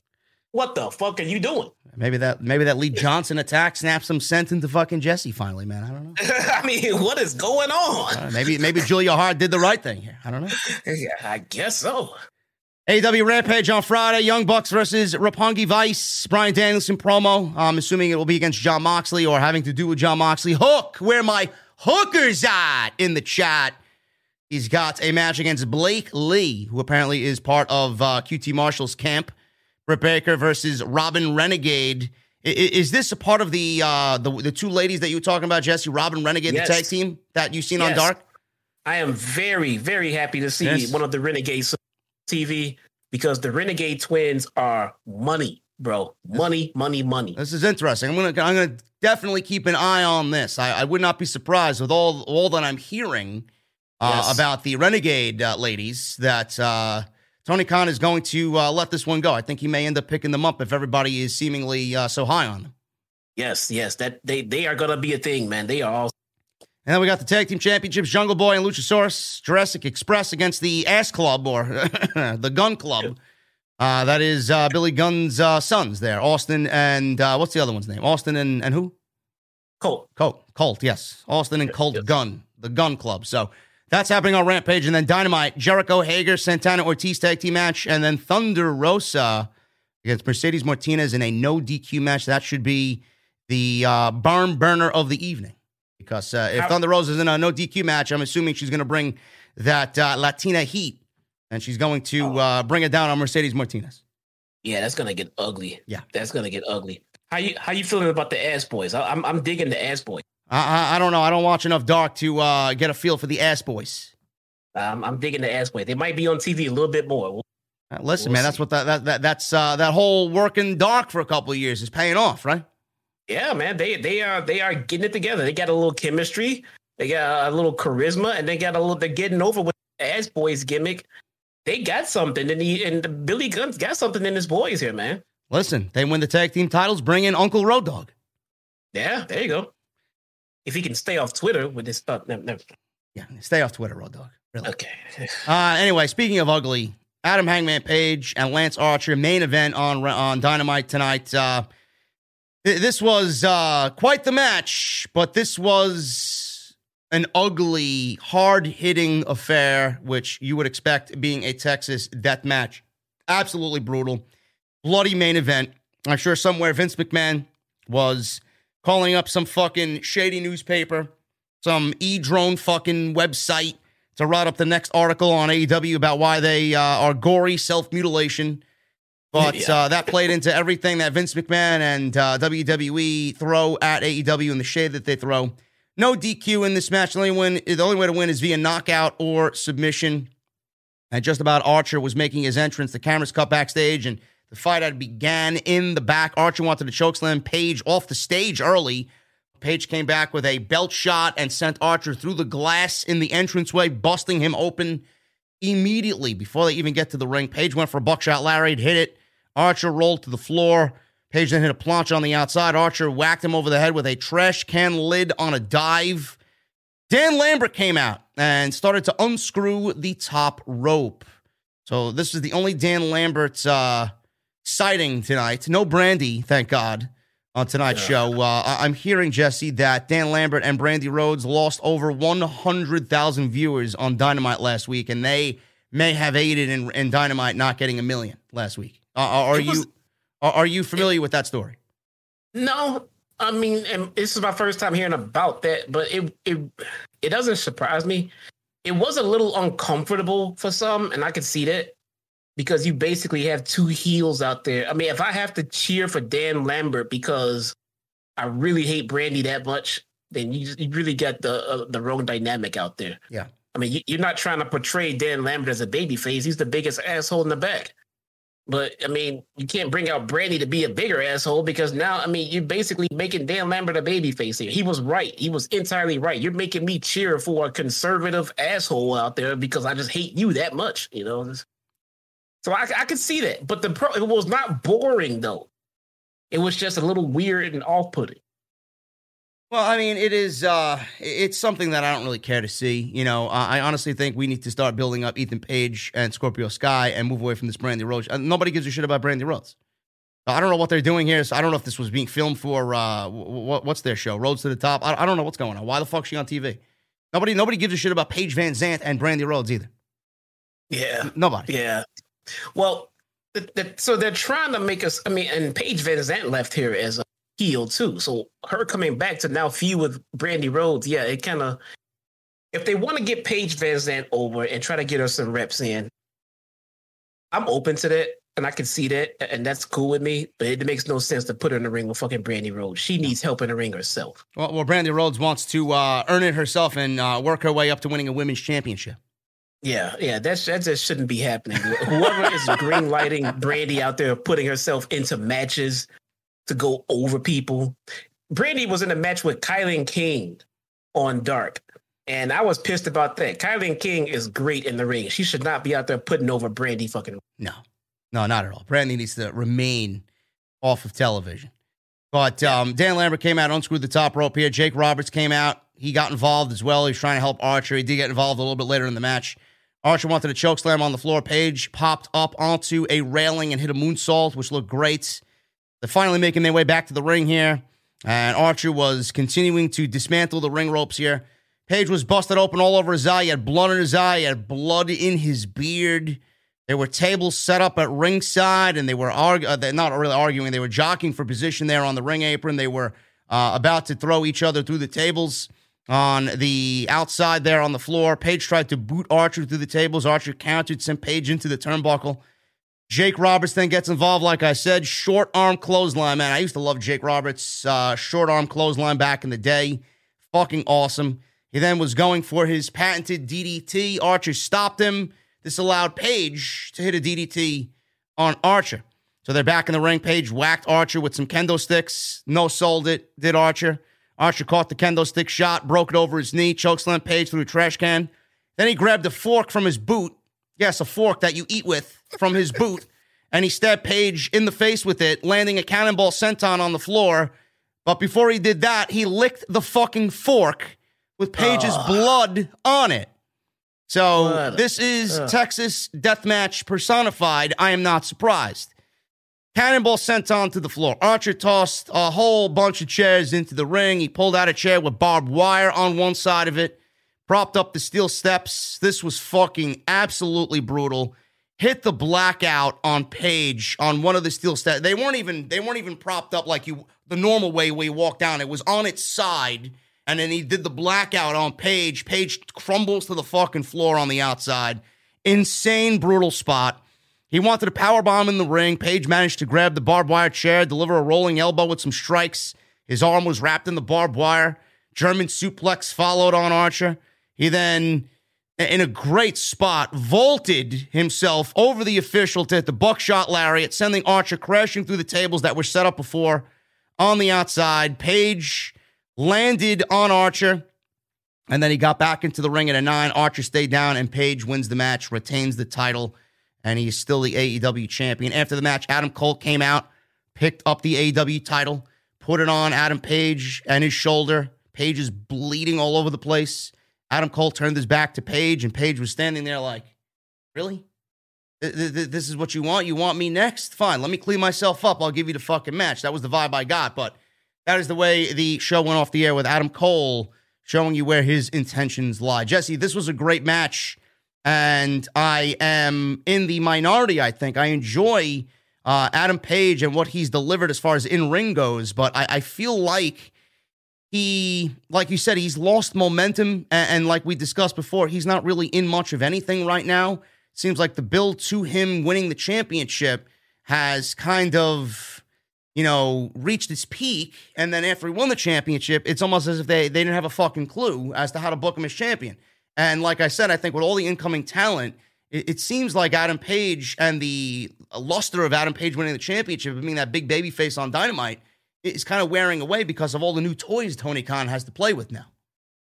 Yeah, I can see that. I mean, but wait, we're not gonna we're not gonna gloss over this over this fucking buckshot lariat spot where this guy fucking flipped over the referee. Yes, he vaulted over the referee and buckshotted fucking Lance Archer out of the fucking ring through a table.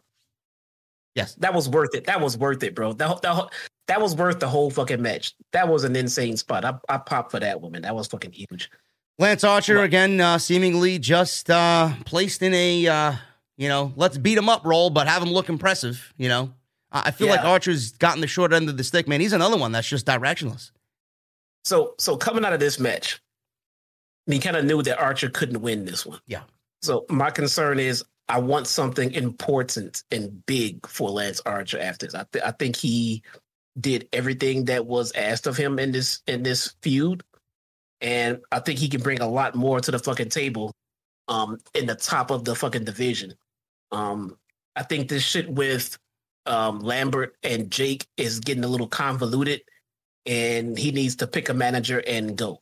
Yeah, and, and um, I don't want to see Jake go, but for right now, Lambert is the better uh, manager for Lance Archer. Right? I agree. Um, I don't want him to uh, mix it up with Brandi. I mean, if he's going to do uh, Ethan Page and Scorpio Sky and, and Lance Archer, he needs to uh, eliminate the Brandi Rhodes dynamic there. Like, we don't need to have, yeah. have him to be well, there because what he does there with her is kind of, in my opinion, going to bring those those three guys down.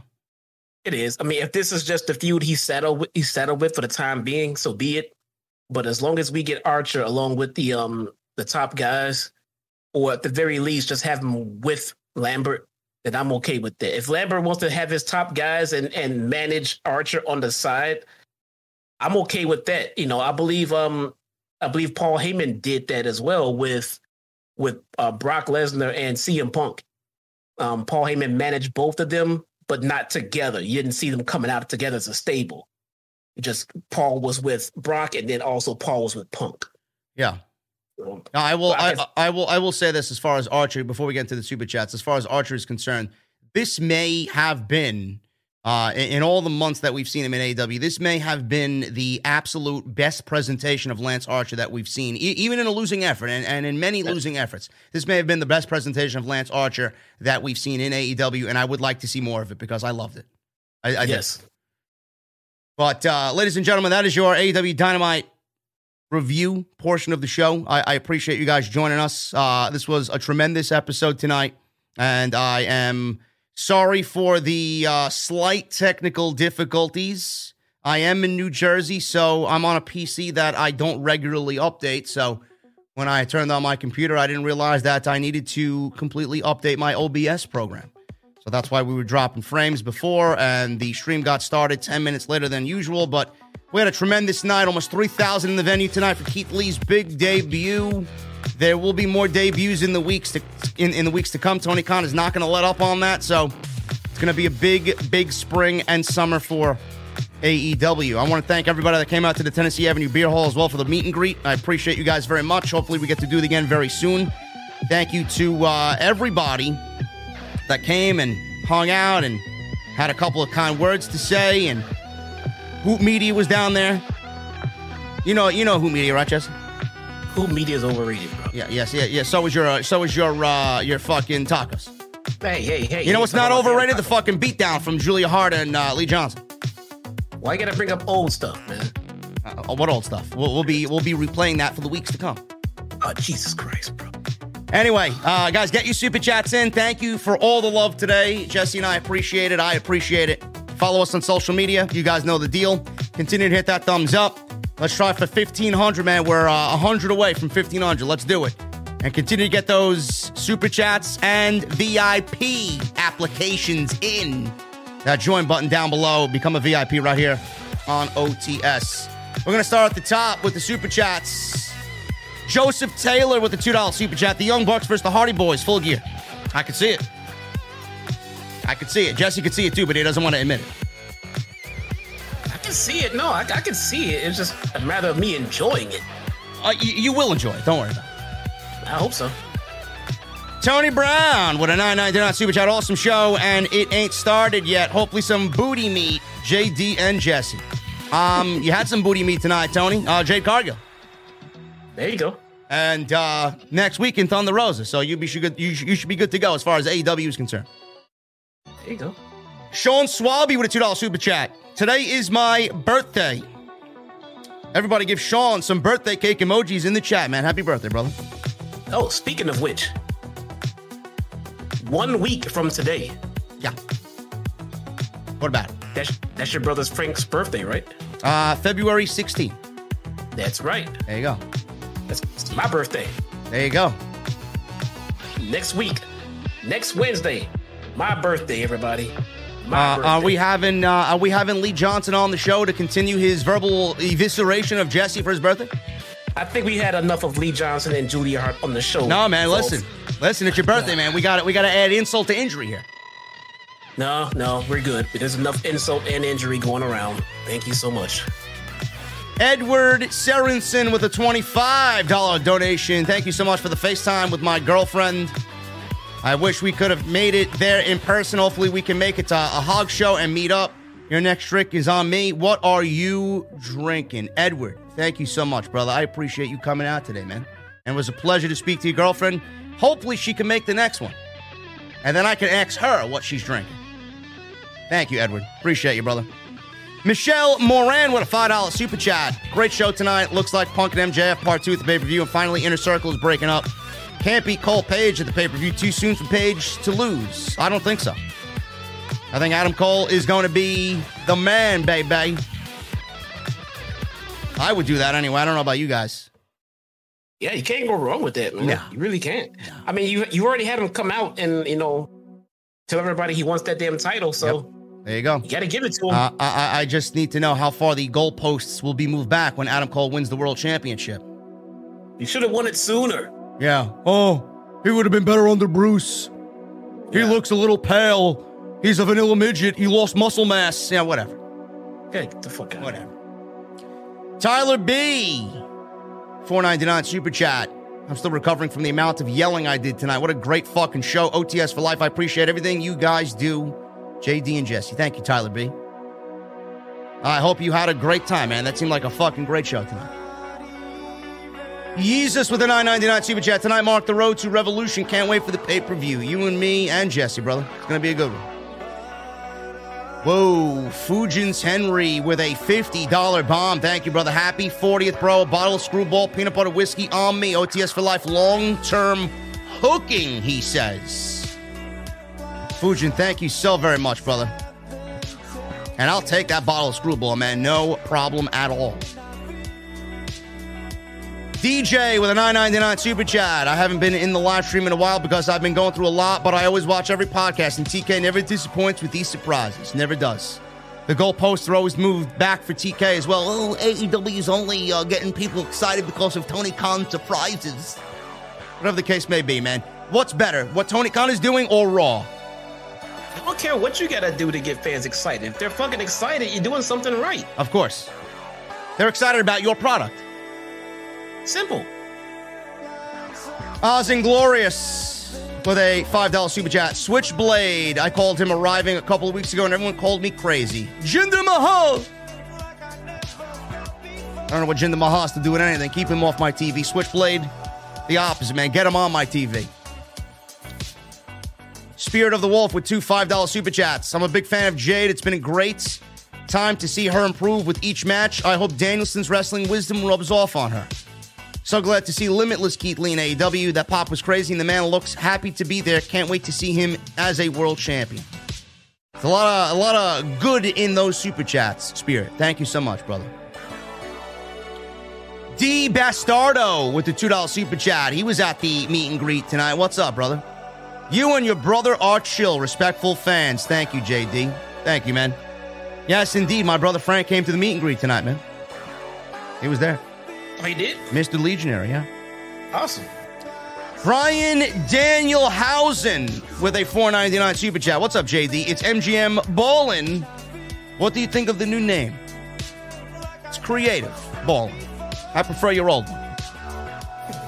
It gave you a little bit more identity, bro. I think we should go back to it. But thank you for the $5. Awful Grim Bones with a 999 super chat. I normally wait until after the stream is over to listen, but in this case, I have to show up live to send love. Love Wednesday nights. Love this OTS family. You're the truth of the IWC JD. Thank you, Bones. I appreciate you, brother. Doesn't matter when you watch, man, as long as you watch. Live, on demand, as long as you're here. Jairo Gonzalez with a Mexican pesos 50 in super chat. There was a production error on the first segment when Spears presented the MJF new t shirt. That's the issue that AW has got to fix. And it's just a minor camera issue. Nothing too big. I didn't see it. What was the production issue? Um, there was something happened. A faulty camera that was not really shooting the angle of the Titantron or the screen there in the venue to show Oh, the I T-shirt. remember- I remember. Listen, man, what, what's what's worse, Kevin Dunn's fucking one thousand camera shakes or, uh, or or this little mishap today? I even had a That was- mishap with my fucking camera today. It was three seconds. I know. You wanna come to us? Come, come on, man. Yeah. Perfection. You gotta be perfect or people complain. Come on, man. Guardian of Chaos. What's up, brother? 999 Super Chat. 40 of 49 SpaceX Starlink satellites were taken out by geomagnetic storms, which is affecting internet throughout the world. Predicted to get worse. JD and Jesse is like tacos and sour cream. Oh my goodness. Geos. What? Geomagnetic storms taking out internet throughout the world. Is that Frank? No, it's Guardian of Chaos. Oh, oh, okay. And apparently he called me a taco and you're the sour cream. I gotta be the fucking sour Yeah. cream. Yeah. I thought that was that, that's my fucking head of security, Guardian. What the hell? Listen, man, he knows what he's talking about. My damn head of security. Jeez, man. Thank you, Guardian. Um, Tony Brown with a 499 super chat. Keith Lee is a beast. Yes, he is. Cesar Tavera with a $5 super chat. A bit late, but happy for you. Might go to Chicago for all out. What pizza shop would y'all recommend for Chicago style pizza? I'll leave it up to this fucking geek over here. I don't eat deep dish, man. That shit sucks. Dude. He never said deep dish. He just said Chicago and pizza. Chicago style pizza is deep dish. Go to Home Run Inn Pizzeria restaurant. You come to the Bronx and we go to Louie and Ernie's, man. Fuck that shit. Um, Home Run Inn. Magician Sapphire, $10 super chat. Finally, Keith Lee's All Elite. Keith Lee had a banger of a debut tonight. Excellent show. Magician, absolutely. I thought the debut was perfect. NC Waterman, 34. 499 Super Chat. Hey, JD, been with you since the Black Ops two days. It's been amazing to watch your journey. Pretty good birthday for myself. A great dynamite and OTS. Rock on, man. Thank you, Waterman. Appreciate you, brother. Black Ops 2, that's a fucking century ago, bro. Holy shit. Oh, wow. Zach JD with a 1999 super chat. This is late, but happy birthday, JD. Been a fan since 2014. You got me through the most darkest times of the last seven years of my life. I also ordered a Blue Moon, and Jesse gave me a Heineken. He ate all the limes as well. Fuck, The fuck is wrong with you, Jet? You're giving this man a Heineken when he ordered a Blue Moon? I don't even serve Heineken in this bar, bro. Who eats just limes? Pucker up. said that. Pucker up, bro. You ordered a blue moon and I ate the orange. Okay, I ate the orange. People eat oranges. Who eats limes? He probably he probably meant that you hoarded them for your tacos. Unbelievable. Unbelievable. Uh, Zach JD, listen, man. Uh, Lee Johnson's gonna write it down in his notebook, bro. Offense number 137. Don't worry about it. Guys, if you want to see the horrific footage of me being abused, I just posted it to my YouTube channel, and it is also the link is on my Twitter wall, so you can go watch it there. Don't worry, I'll post it on Twitter tomorrow. Oh God. By the time I do it tonight, it'll be too late. Oh God. Man of a thousand five holds with a re-up six month. Thank you for the recommitment, brother. To the OTS VIP room. A- AEW is now limitless. Tonight felt different. Welcome Keith Lee and Switchblade. Con proving the doubt is wrong. Give me an Apple Washington. I don't even know what the fuck that is, man, but it sounds good. No idea. Heidi Hoffman with 499 Super Chat. Thoughts on Punk and MJF now drawing high ratings? The match and whole entire program was amazing. Um, things happen, Heidi. Um, people watch other things in DVR. AEW Dynamite with the DVR probably mixed in. AEW probably did a 1 3, 1 4 rating. It's not a big deal. Look, here's here's my thing about that. What I love AEW to come back with staggering ratings numbers? Absolutely, man, because I want to see the company do. Yeah. But as long as the network is happy, and from all reports that I can see, they are over the fucking moon with everything AEW has done for the network. And they're producing product that makes the fans happy. I don't give two shits what the ratings. I really fucking don't. I don't want them to be a one because I want the show to do well. But if the ratings are a little bit down and it's the best show I've seen, then I'm happy with it. I don't care that much about the fucking ratings. You know, Monday Night Raw's rating was a 1.38 on sci fi. Wow. In the mud is Monday Night Raw. That show was awful, so it probably, uh, the rating is probably very equivalent to what the show looked like and, and felt like on Monday night. So that's great. Um, no, I don't give a shit about the ratings either. I just, I just love uh, throwing it back in the E drone's face because Raw sucks. Yeah. Uh, Haywood with a two dollar super chat turned on NXT, saw Dolph Ziggler, turned it off. yes, Dolph Ziggler was on Dolph NXT. Ziggler was on NXT and he's challenging Bron Breakker for the NXT title after he gets done with Santos Escobar. I didn't even. I had it on his background noise, man. I was fucking updating my PS5 for uh, Destiny 2 Witch Queen. I don't give a fuck. No, I don't want to see Dolph on the fucking Mondays and Fridays. No, Why no, nobody, nobody gives a shit about. Yeah, like Jesse's. Nobody gives a fuck about Dolph Ziggler on his, in his normal environment. Now, you, now all of a sudden you care about him on Tuesday nights. I posted this same exact thing on Twitter, and I had these Dolph Ziggler fucking super fans coming at me, telling me to shut the fuck up. Like I didn't know Dolph Ziggler had such a rabid fan base on Twitter. Yeah, he's real. Wow, that's a really. Oh, he's People care about- He underutilized. has a fan base. He's underutilized. He's a great in-ring performer. I never said he wasn't. Oh my god, dude. Dolph Ziggler's great. I just don't give a shit about him. Does anyone not have this fucking fan base? Oh, I don't- Jesus Christ. Uh, Haywood, thank you so much, brother. Kevin Wedderburn with a two dollar super chat. Bearcat is officially dead. Keith Lee is reborn. With all its shame, Yes. Bearcat is uh he was uh euthanized tonight. That's great. Uh, Derek Anawai with a one dollar super chat and then a five dollar super chat. Hey Oos, happy birthday! Please play Mario Kart again. Someone someone posted on Twitter. I don't know if this is uh, coming out of a Nintendo thing that happened today. There's 40 new Mario Kart tracks coming to the game. Is this true? It's news to me. If that is uh, true, I, I might have to jump back on. That's news to me. I know. Um, I think Rage just uh, streamed uh, Mario Kart recently. Maybe she knows. The Big 4L with a 1999 super chat. How do you feel about Keith Lee's uh, Keith being over Hangman at Revolution for Black History Month? No. Keith Lee's not getting a world championship. Not yet, anyway. MJF CM Punk Hell in a Cell renamed at Revolution? Maybe Steel Cage. Maybe. I don't know. But when the Steel Cage matches ever leave uh, the people that they are supposed to keep out out of the cage? Never. Even in even Hell in a Cell, man. Um, Christian Shea with a 499 super chat. I would never like MJF. I don't think he gives a shit. I'm supposed to. Good. Yeah, you're not. Yeah, you're not supposed to. Frank Aquilino with a 499 super chat. People said that Adam Cole's buried. Forget that AEW has four pay per views a year. Just being in a pay per view main event is a big deal. Cole will headline Revolution. Yes. Cole's gonna headline a lot of goddamn paper. Most of the community is a bunch of blithering fucking fools, um, Frank. Uh, I, I do not take anything that uh, any of these cretins say seriously.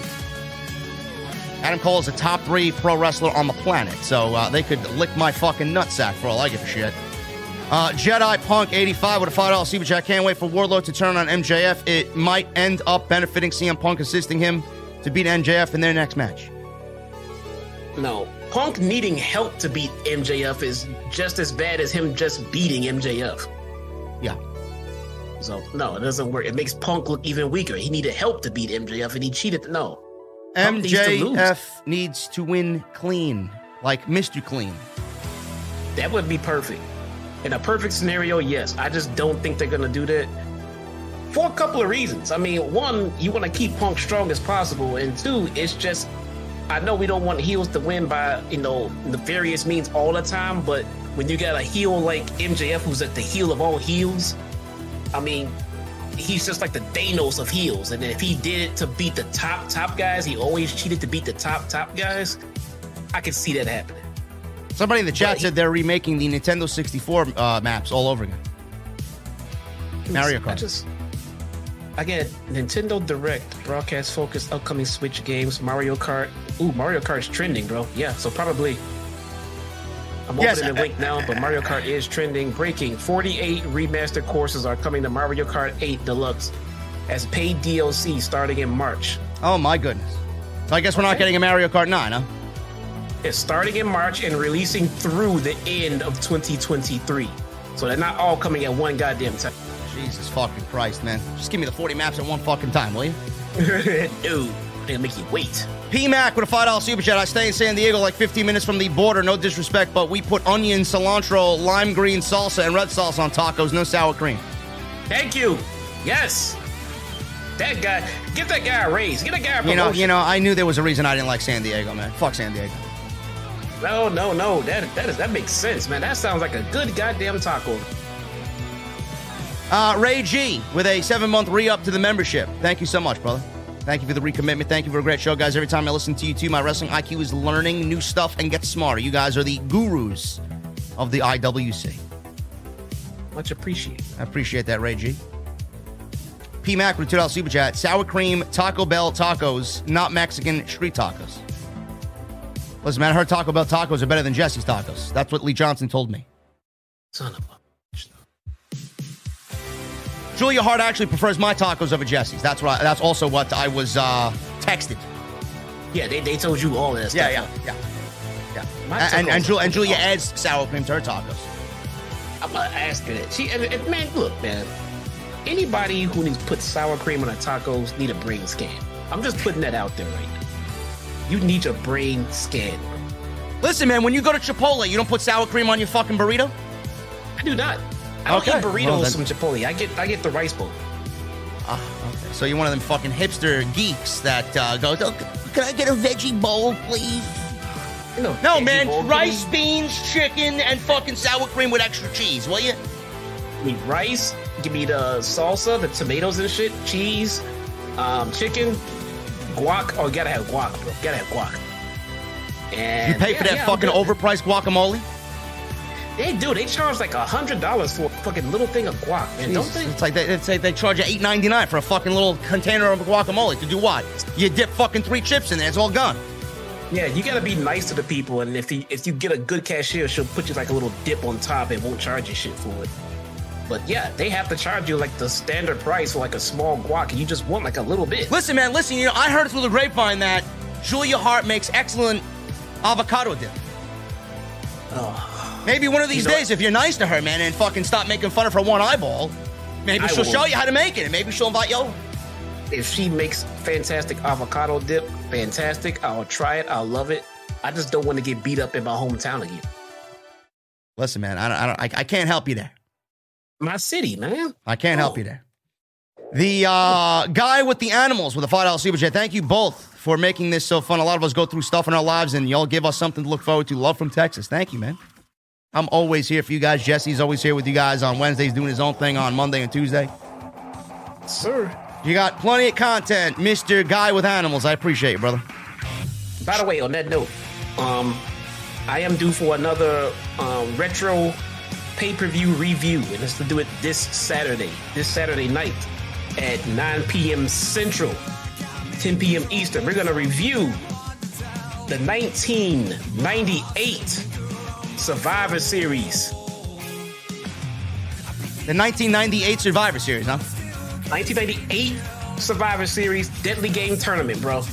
We're gonna watch the absolute rise to the top of The Rock when he was crowned as his uh, the, uh, WWE champion for the first time. Well, we had some we have we have some incoming information here from Ray Finity in the chat. I heard Jesse say Lee Johnson isn't man enough for Julia Hart. Really? When did you say when did you say that, bro? I am. Uh, I mean, I know, I know, Julia is is very attractive, bro. But I mean, you, you can't be hitting on on Lee's woman, bro. Come on, I am seriously. not man. going back. I mean, you ain't you ain't doing yourself no favors, man. You, by the time by the time she loses her other eyeball, she's gonna take your too. She may be like fucking uh, Imhotep from uh, from the Mummy, man. She may fucking take your eyeballs and take them for herself. I now fear for my safety. I will not be doing that. 1998 Survivor Series Cole- Deadly Cole- Game Tournament. Call Brendan Fraser, bro. He may he may need to fucking come in and uh, give you his mummy tips. You guys are gonna get me killed, man. I told you Lee Johnson's gonna pick up on that shit and get mad, and he told his damn girlfriend, and I got Oh, jumped in the streets of Chicago. Like Julia Hart, fucking, uh, you know those chalices in the mummy, man. Everybody, all the guys that were fucking digging for the treasure, they they all got killed, and then he re- he, he regenerates himself. That's what she's gonna do to you, man. Um, Chad Hopper with a five dollar super chat. Hey, JD and Jesse, it's been a while since I've caught the show live, but I do watch. Keep up the good work. Love you guys. Thank you, Chad. Big L, uh, Big 4L, 499 super chat.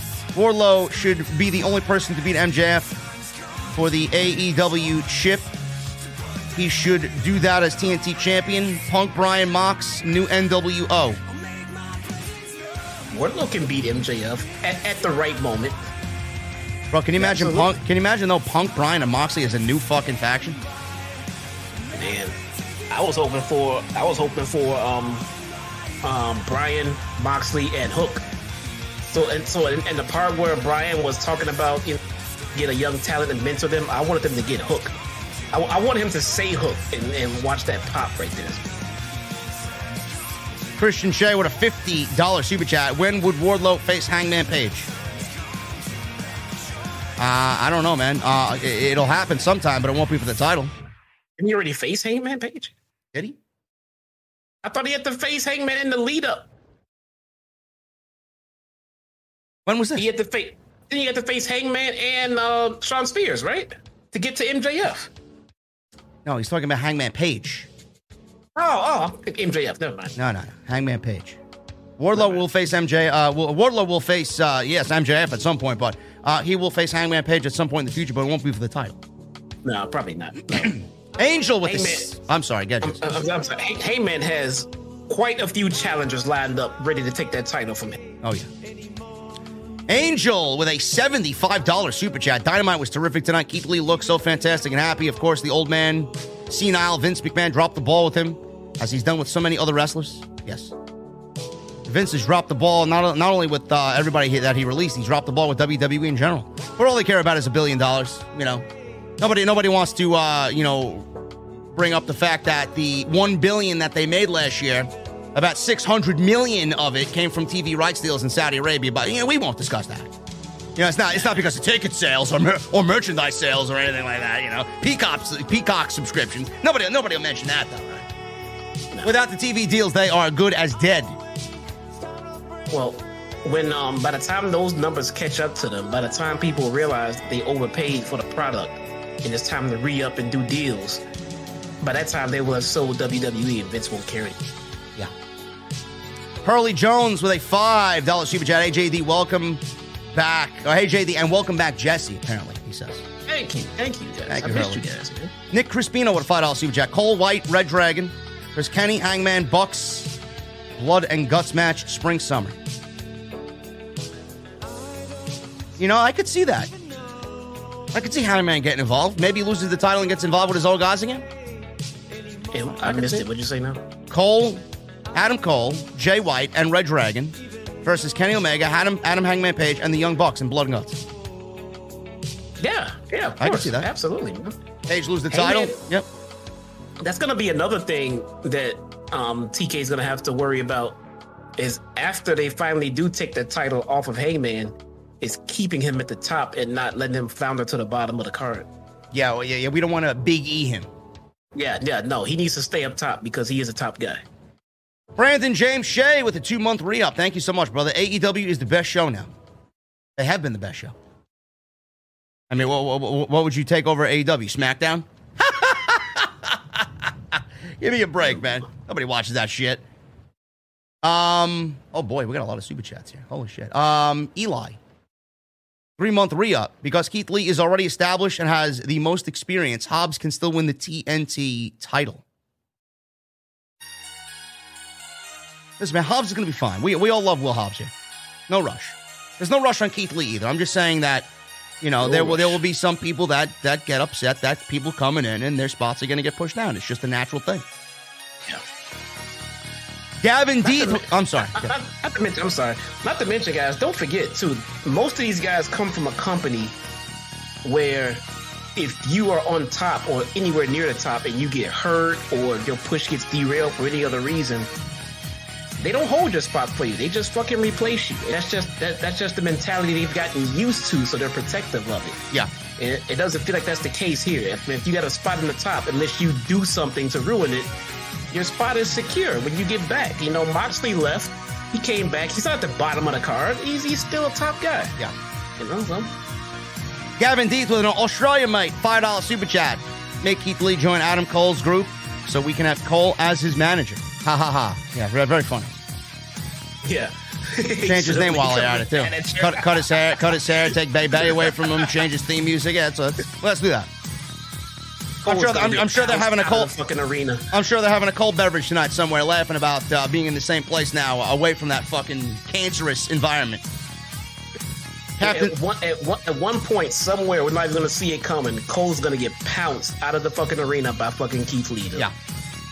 Captain Solo with a five dollar super chat. Do you guys see Keith Lee as a needle mover? And is the AW roster getting too much talent? I hope to see Morrison and Taya soon as well. Uh, I don't think he's a needle mover, but like I said, Captain Solo, uh, he's going to be a difference maker in other ways for sure. I'd like to see John Morrison, but at that point, um, Tony Khan has to eliminate some of the year ones before we start bringing in more people. Yeah. Tommy Brannigan with a $5 in super chat. Thank you, Tommy. He leaves me uh, alligator super emoji cons. I don't know what the fuck that means, but thank you, Tommy. Maybe Jesse can uh, make some alligator tacos or gator tacos, man. I don't know. That's disgusting. External shockwave with a one eyed did not super chat. Big shotty Lee Johnson and Julia one eyed heart. The goats, he says. Yes, indeed. Man, Yes, that's, indeed. that's assault, man. That's assault and battery. You guys are cheering. Don't worry. You guys are healed, not me. Don't worry, Christian Shea with a $50 super chat. He, he simply says, Justice for Jesse.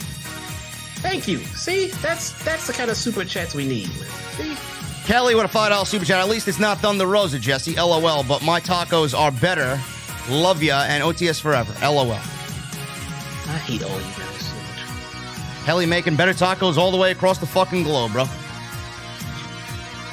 Robert Hall with a 13 month re up. Hashtag jobber Jesse confirmed. Oh my goodness. I was assaulted, and you guys Oh, are laughing at my pain. Laughing at my pain.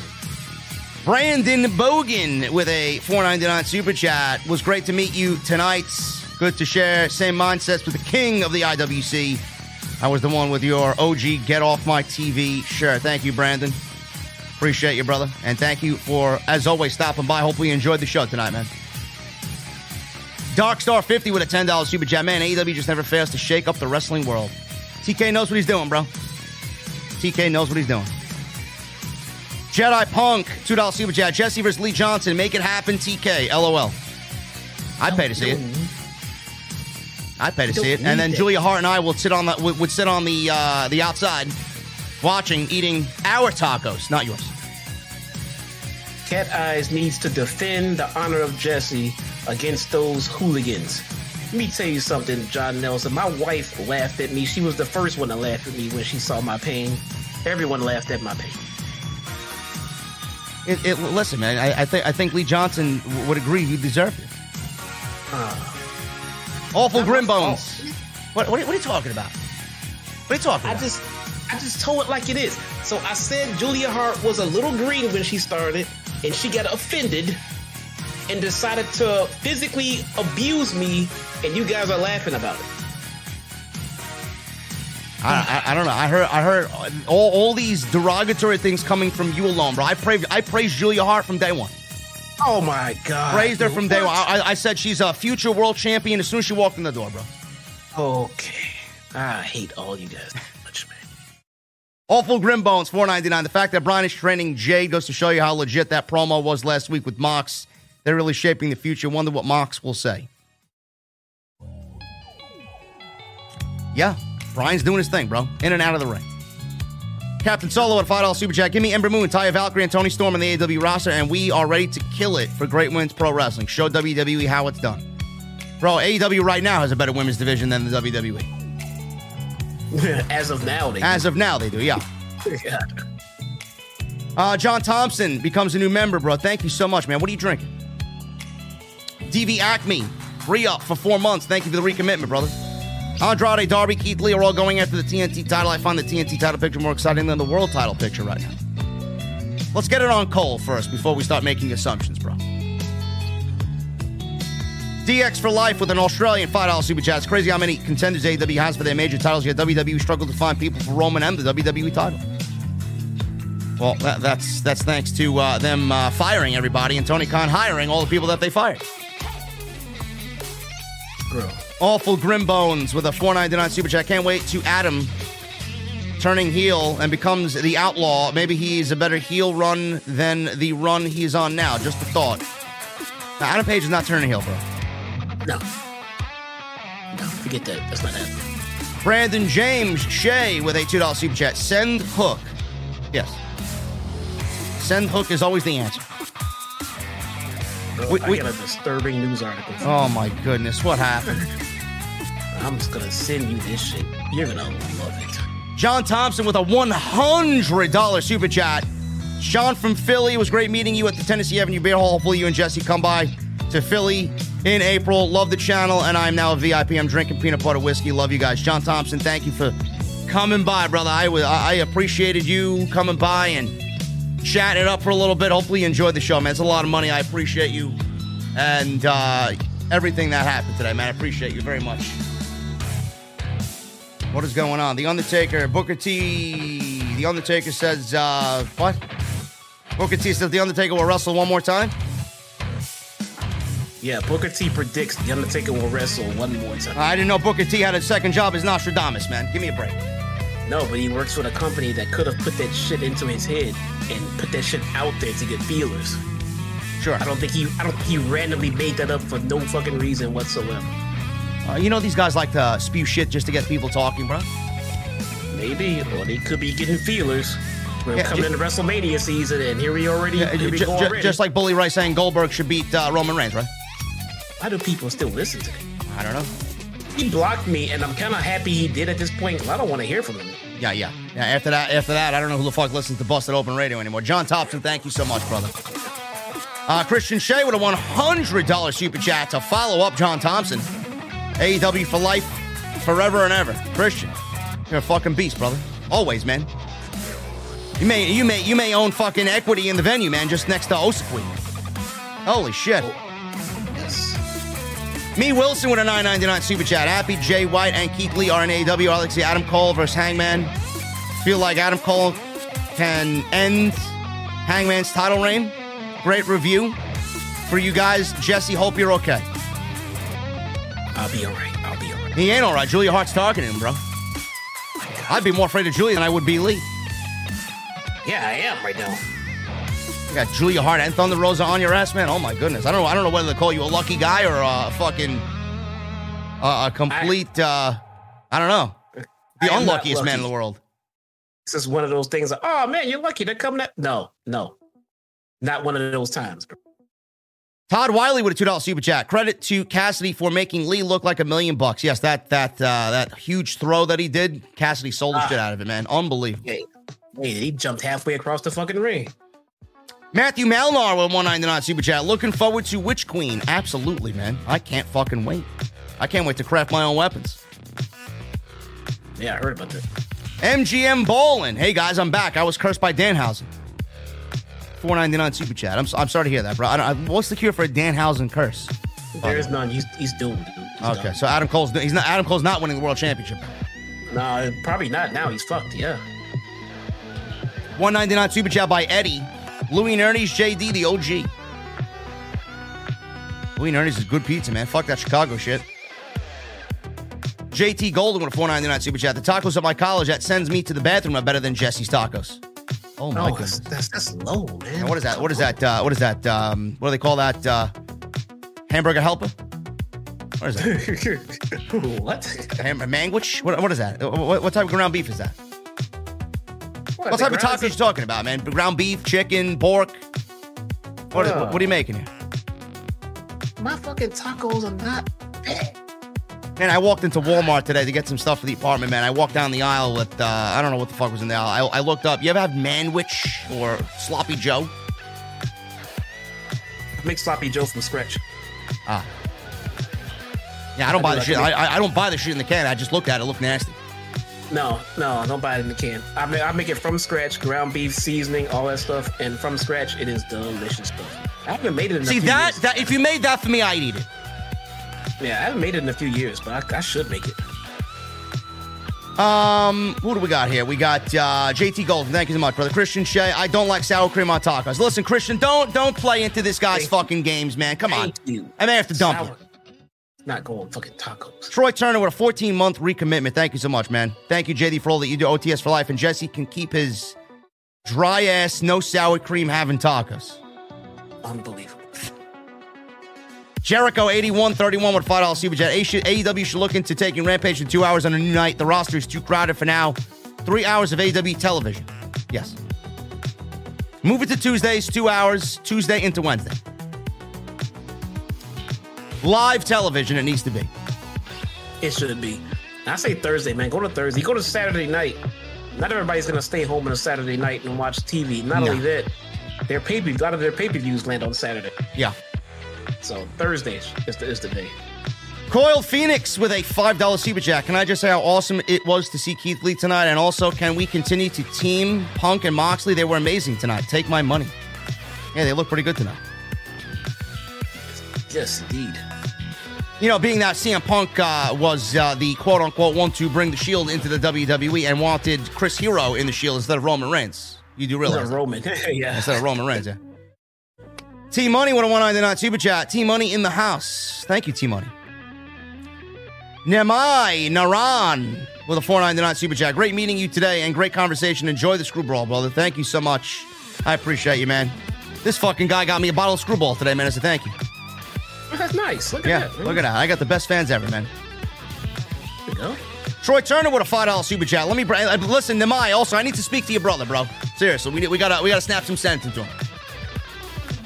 Justin Striplin with a four ninety nine super chat. Speaking of Ember Moon and Thunder Rosa, these two women will battle each other for the Warriors Women's Championship this Saturday. Really? Oh my goodness, that should be a damn oh, good match. Oh yeah, that's here. That's here. That's right. Yeah, yeah, yeah. He won't be there though because he's afraid. Yeah, yeah, I'm not. Yeah, I ain't going there, man. Forget that. It's right down the street. I'll say down the street. It's, Cicero's probably about um, probably about a half hour. Look, look, look, look at this. Look at this thirsty human being. Issa in the chat. Did somebody mention Roman Reigns? Oh god, It's like the bat signal goes up, bro, on fucking Gotham. right. I Oh bet my- she wasn't even in the stream. She was at home, minding her own business, and get wind somehow that someone mentioned Roman. Yeah, there was a little moisture in the uh in the lady parts there, bro. Oh, that's fucking. Um Troy Turner with a five dollar super chat. Let me break out the world's smallest violence for Jesse's pain while I eat a taco with sour cream on it. Oh my goodness. Guys are so so vicious to me. So vicious. Captain Solo with a $5 super chat. Who's the biggest clown? Booker T, Jim Cornette, Bully Ray, or Disco Inferno? And tell Jesse New Year Pizza will always destroy Chicago pizza. I'm gonna say, I'm, uh, not, I'm not answering that then. Can we all, can we just put them all in the same fucking uh, clown car and, and send them away forever? Disco could drive, Bully Ray could be the fucking passenger seat, and Booker T and Jim Cornette can argue back uh, in, in the back seat. Or maybe we'll put Disco in the fucking trunk, man. Nobody wants to hear him Just, speak. just roll that car off the fucking cliff. just roll it off the cliff. Hey, put these bums in the car. Roll off the fucking cliff. Oh man. Thanks. Am I nine ninety nine? Thank you so much again, brother. Great meeting you today. Glad I got to give you that peanut butter Skrewball in person. Enjoy, brother. And thanks for the great conversation. Now let's get your brother into the conversation too, man. Gotta teach him a lesson. And then Zach Ari with a 199 super chat would love to see Hobbs versus Keith Lee. It would be a beast match. Yes, it would. And that is all the super chats, guys. You were incredibly generous today, man. This uh, trip to Atlantic City was incredible. The meet and greet and the AW Dynamite post show. I appreciate you guys very much. We are uh, about to get out of here, but uh, any parting words, Jesse? Nah, nah, I'm good. Again, join me this weekend, Saturday night, 9 Central. We're going to cover the 1998 Deadly Game Tournament Survivor Series. Live review, retro review. And we can sit, hang out, we can talk shit about JD and everything else. Come join me. Shot Town Smart and YouTube. What do you mean talk shit about me? What are you talking about? No- nothing, man. I didn't say that. Let's, let's, let's keep going with the show. What are you talking about, man?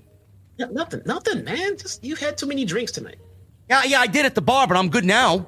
No, no, you're no, no. You're still drunk, bro. You're still drunk. No, no. I, I think you're drunk, man. Uh, sour cream on tacos needs to be a thing, and, and Julia Hart needs another eye. Oh, jeez. So, uh, listen, guys, I appreciate you uh, hanging out tonight. We are about to get out of here, as as always, and I'll be back with off the script maybe tomorrow if I get back to New York in time, man. If not, I'll see you Friday. Double upload day. We'll do um, we'll do off the script for twelve, and then SmackDown, and go live for SmackDown and Rampage. But until then, guys, thank you so much for everything. Make sure you guys follow me on social media. Follow Jesse on social media. I'm JD from NY206 on Twitter and Instagram. You see Jesse's at, or not really. I'm in the car now, so uh, fuck him. He's in the Oh, he's in, he's in the trunk, contemplating uh, life and Lee Johnson beating his ass. Uh, we got all the other videos that you might have missed on the channel. Make sure you guys go check that out. It's all on the homepage. Plenty of content for you guys. Also, go check out Bonfire, bonfire.com, the exclusive home of Off the Script. Hit that subscribe button. Make sure you guys are here weekly. We do it every week, daily. That's pretty much it, man. I'm I'm out of fucking uh, things to say, but I got to get to the guitar solo. What, what else you got, Jesse? What, what, what other complaint you got in the community before we get the fuck out of here? I gotta upgrade my security to my home now because now I Julia Hart, Lee Johnson, and Thunder Rosa. So please support us, guys. Support the channel. I gotta upgrade my security system. I need these around here. Support me. What, what type of? I, thought you had. Uh, you don't have one of them uh, camera ring bell thingies that you got outside. Bro, what the fuck is that gonna do? Just record my next beat down for me? Listen, man. I I take it. Ugh. They're on I sale at Home Depot, bro. Go get one. I got the fucking cameras at the door, in the backyard, all that shit. So all my beat downs will be caught on video. All right, listen. All right. We'll uh, go catch Jesse uh, next week on Monday and Tuesday. I'll see you guys tomorrow for episode 412 and then Friday live for SmackDown and Rampage. But I need two things from you guys, man. Number one, I need those guitar emojis in the chat. My VIPs, those Mustangs, if you got them. And number two, when that guitar solo comes on, I need that music on max. I'll see you guys tomorrow on Off the Script and Friday back live in the venue for SmackDown. I'll see you guys later.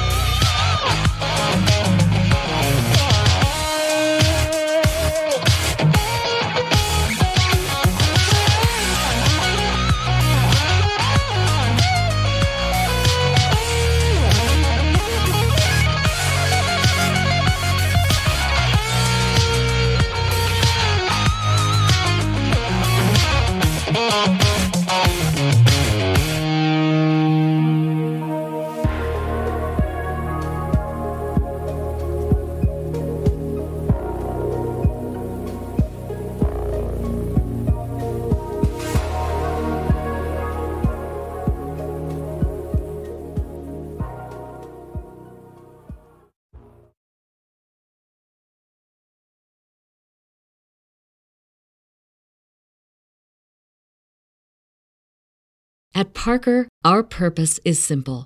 We want to make the world a better place by working more efficiently, by using more sustainable practices, by developing better technologies. We keep moving forward. With each new idea, innovation, and partnership, we're one step closer to fulfilling our purpose every single day. To find out more, visit parker.com/purpose. Parker, engineering your success.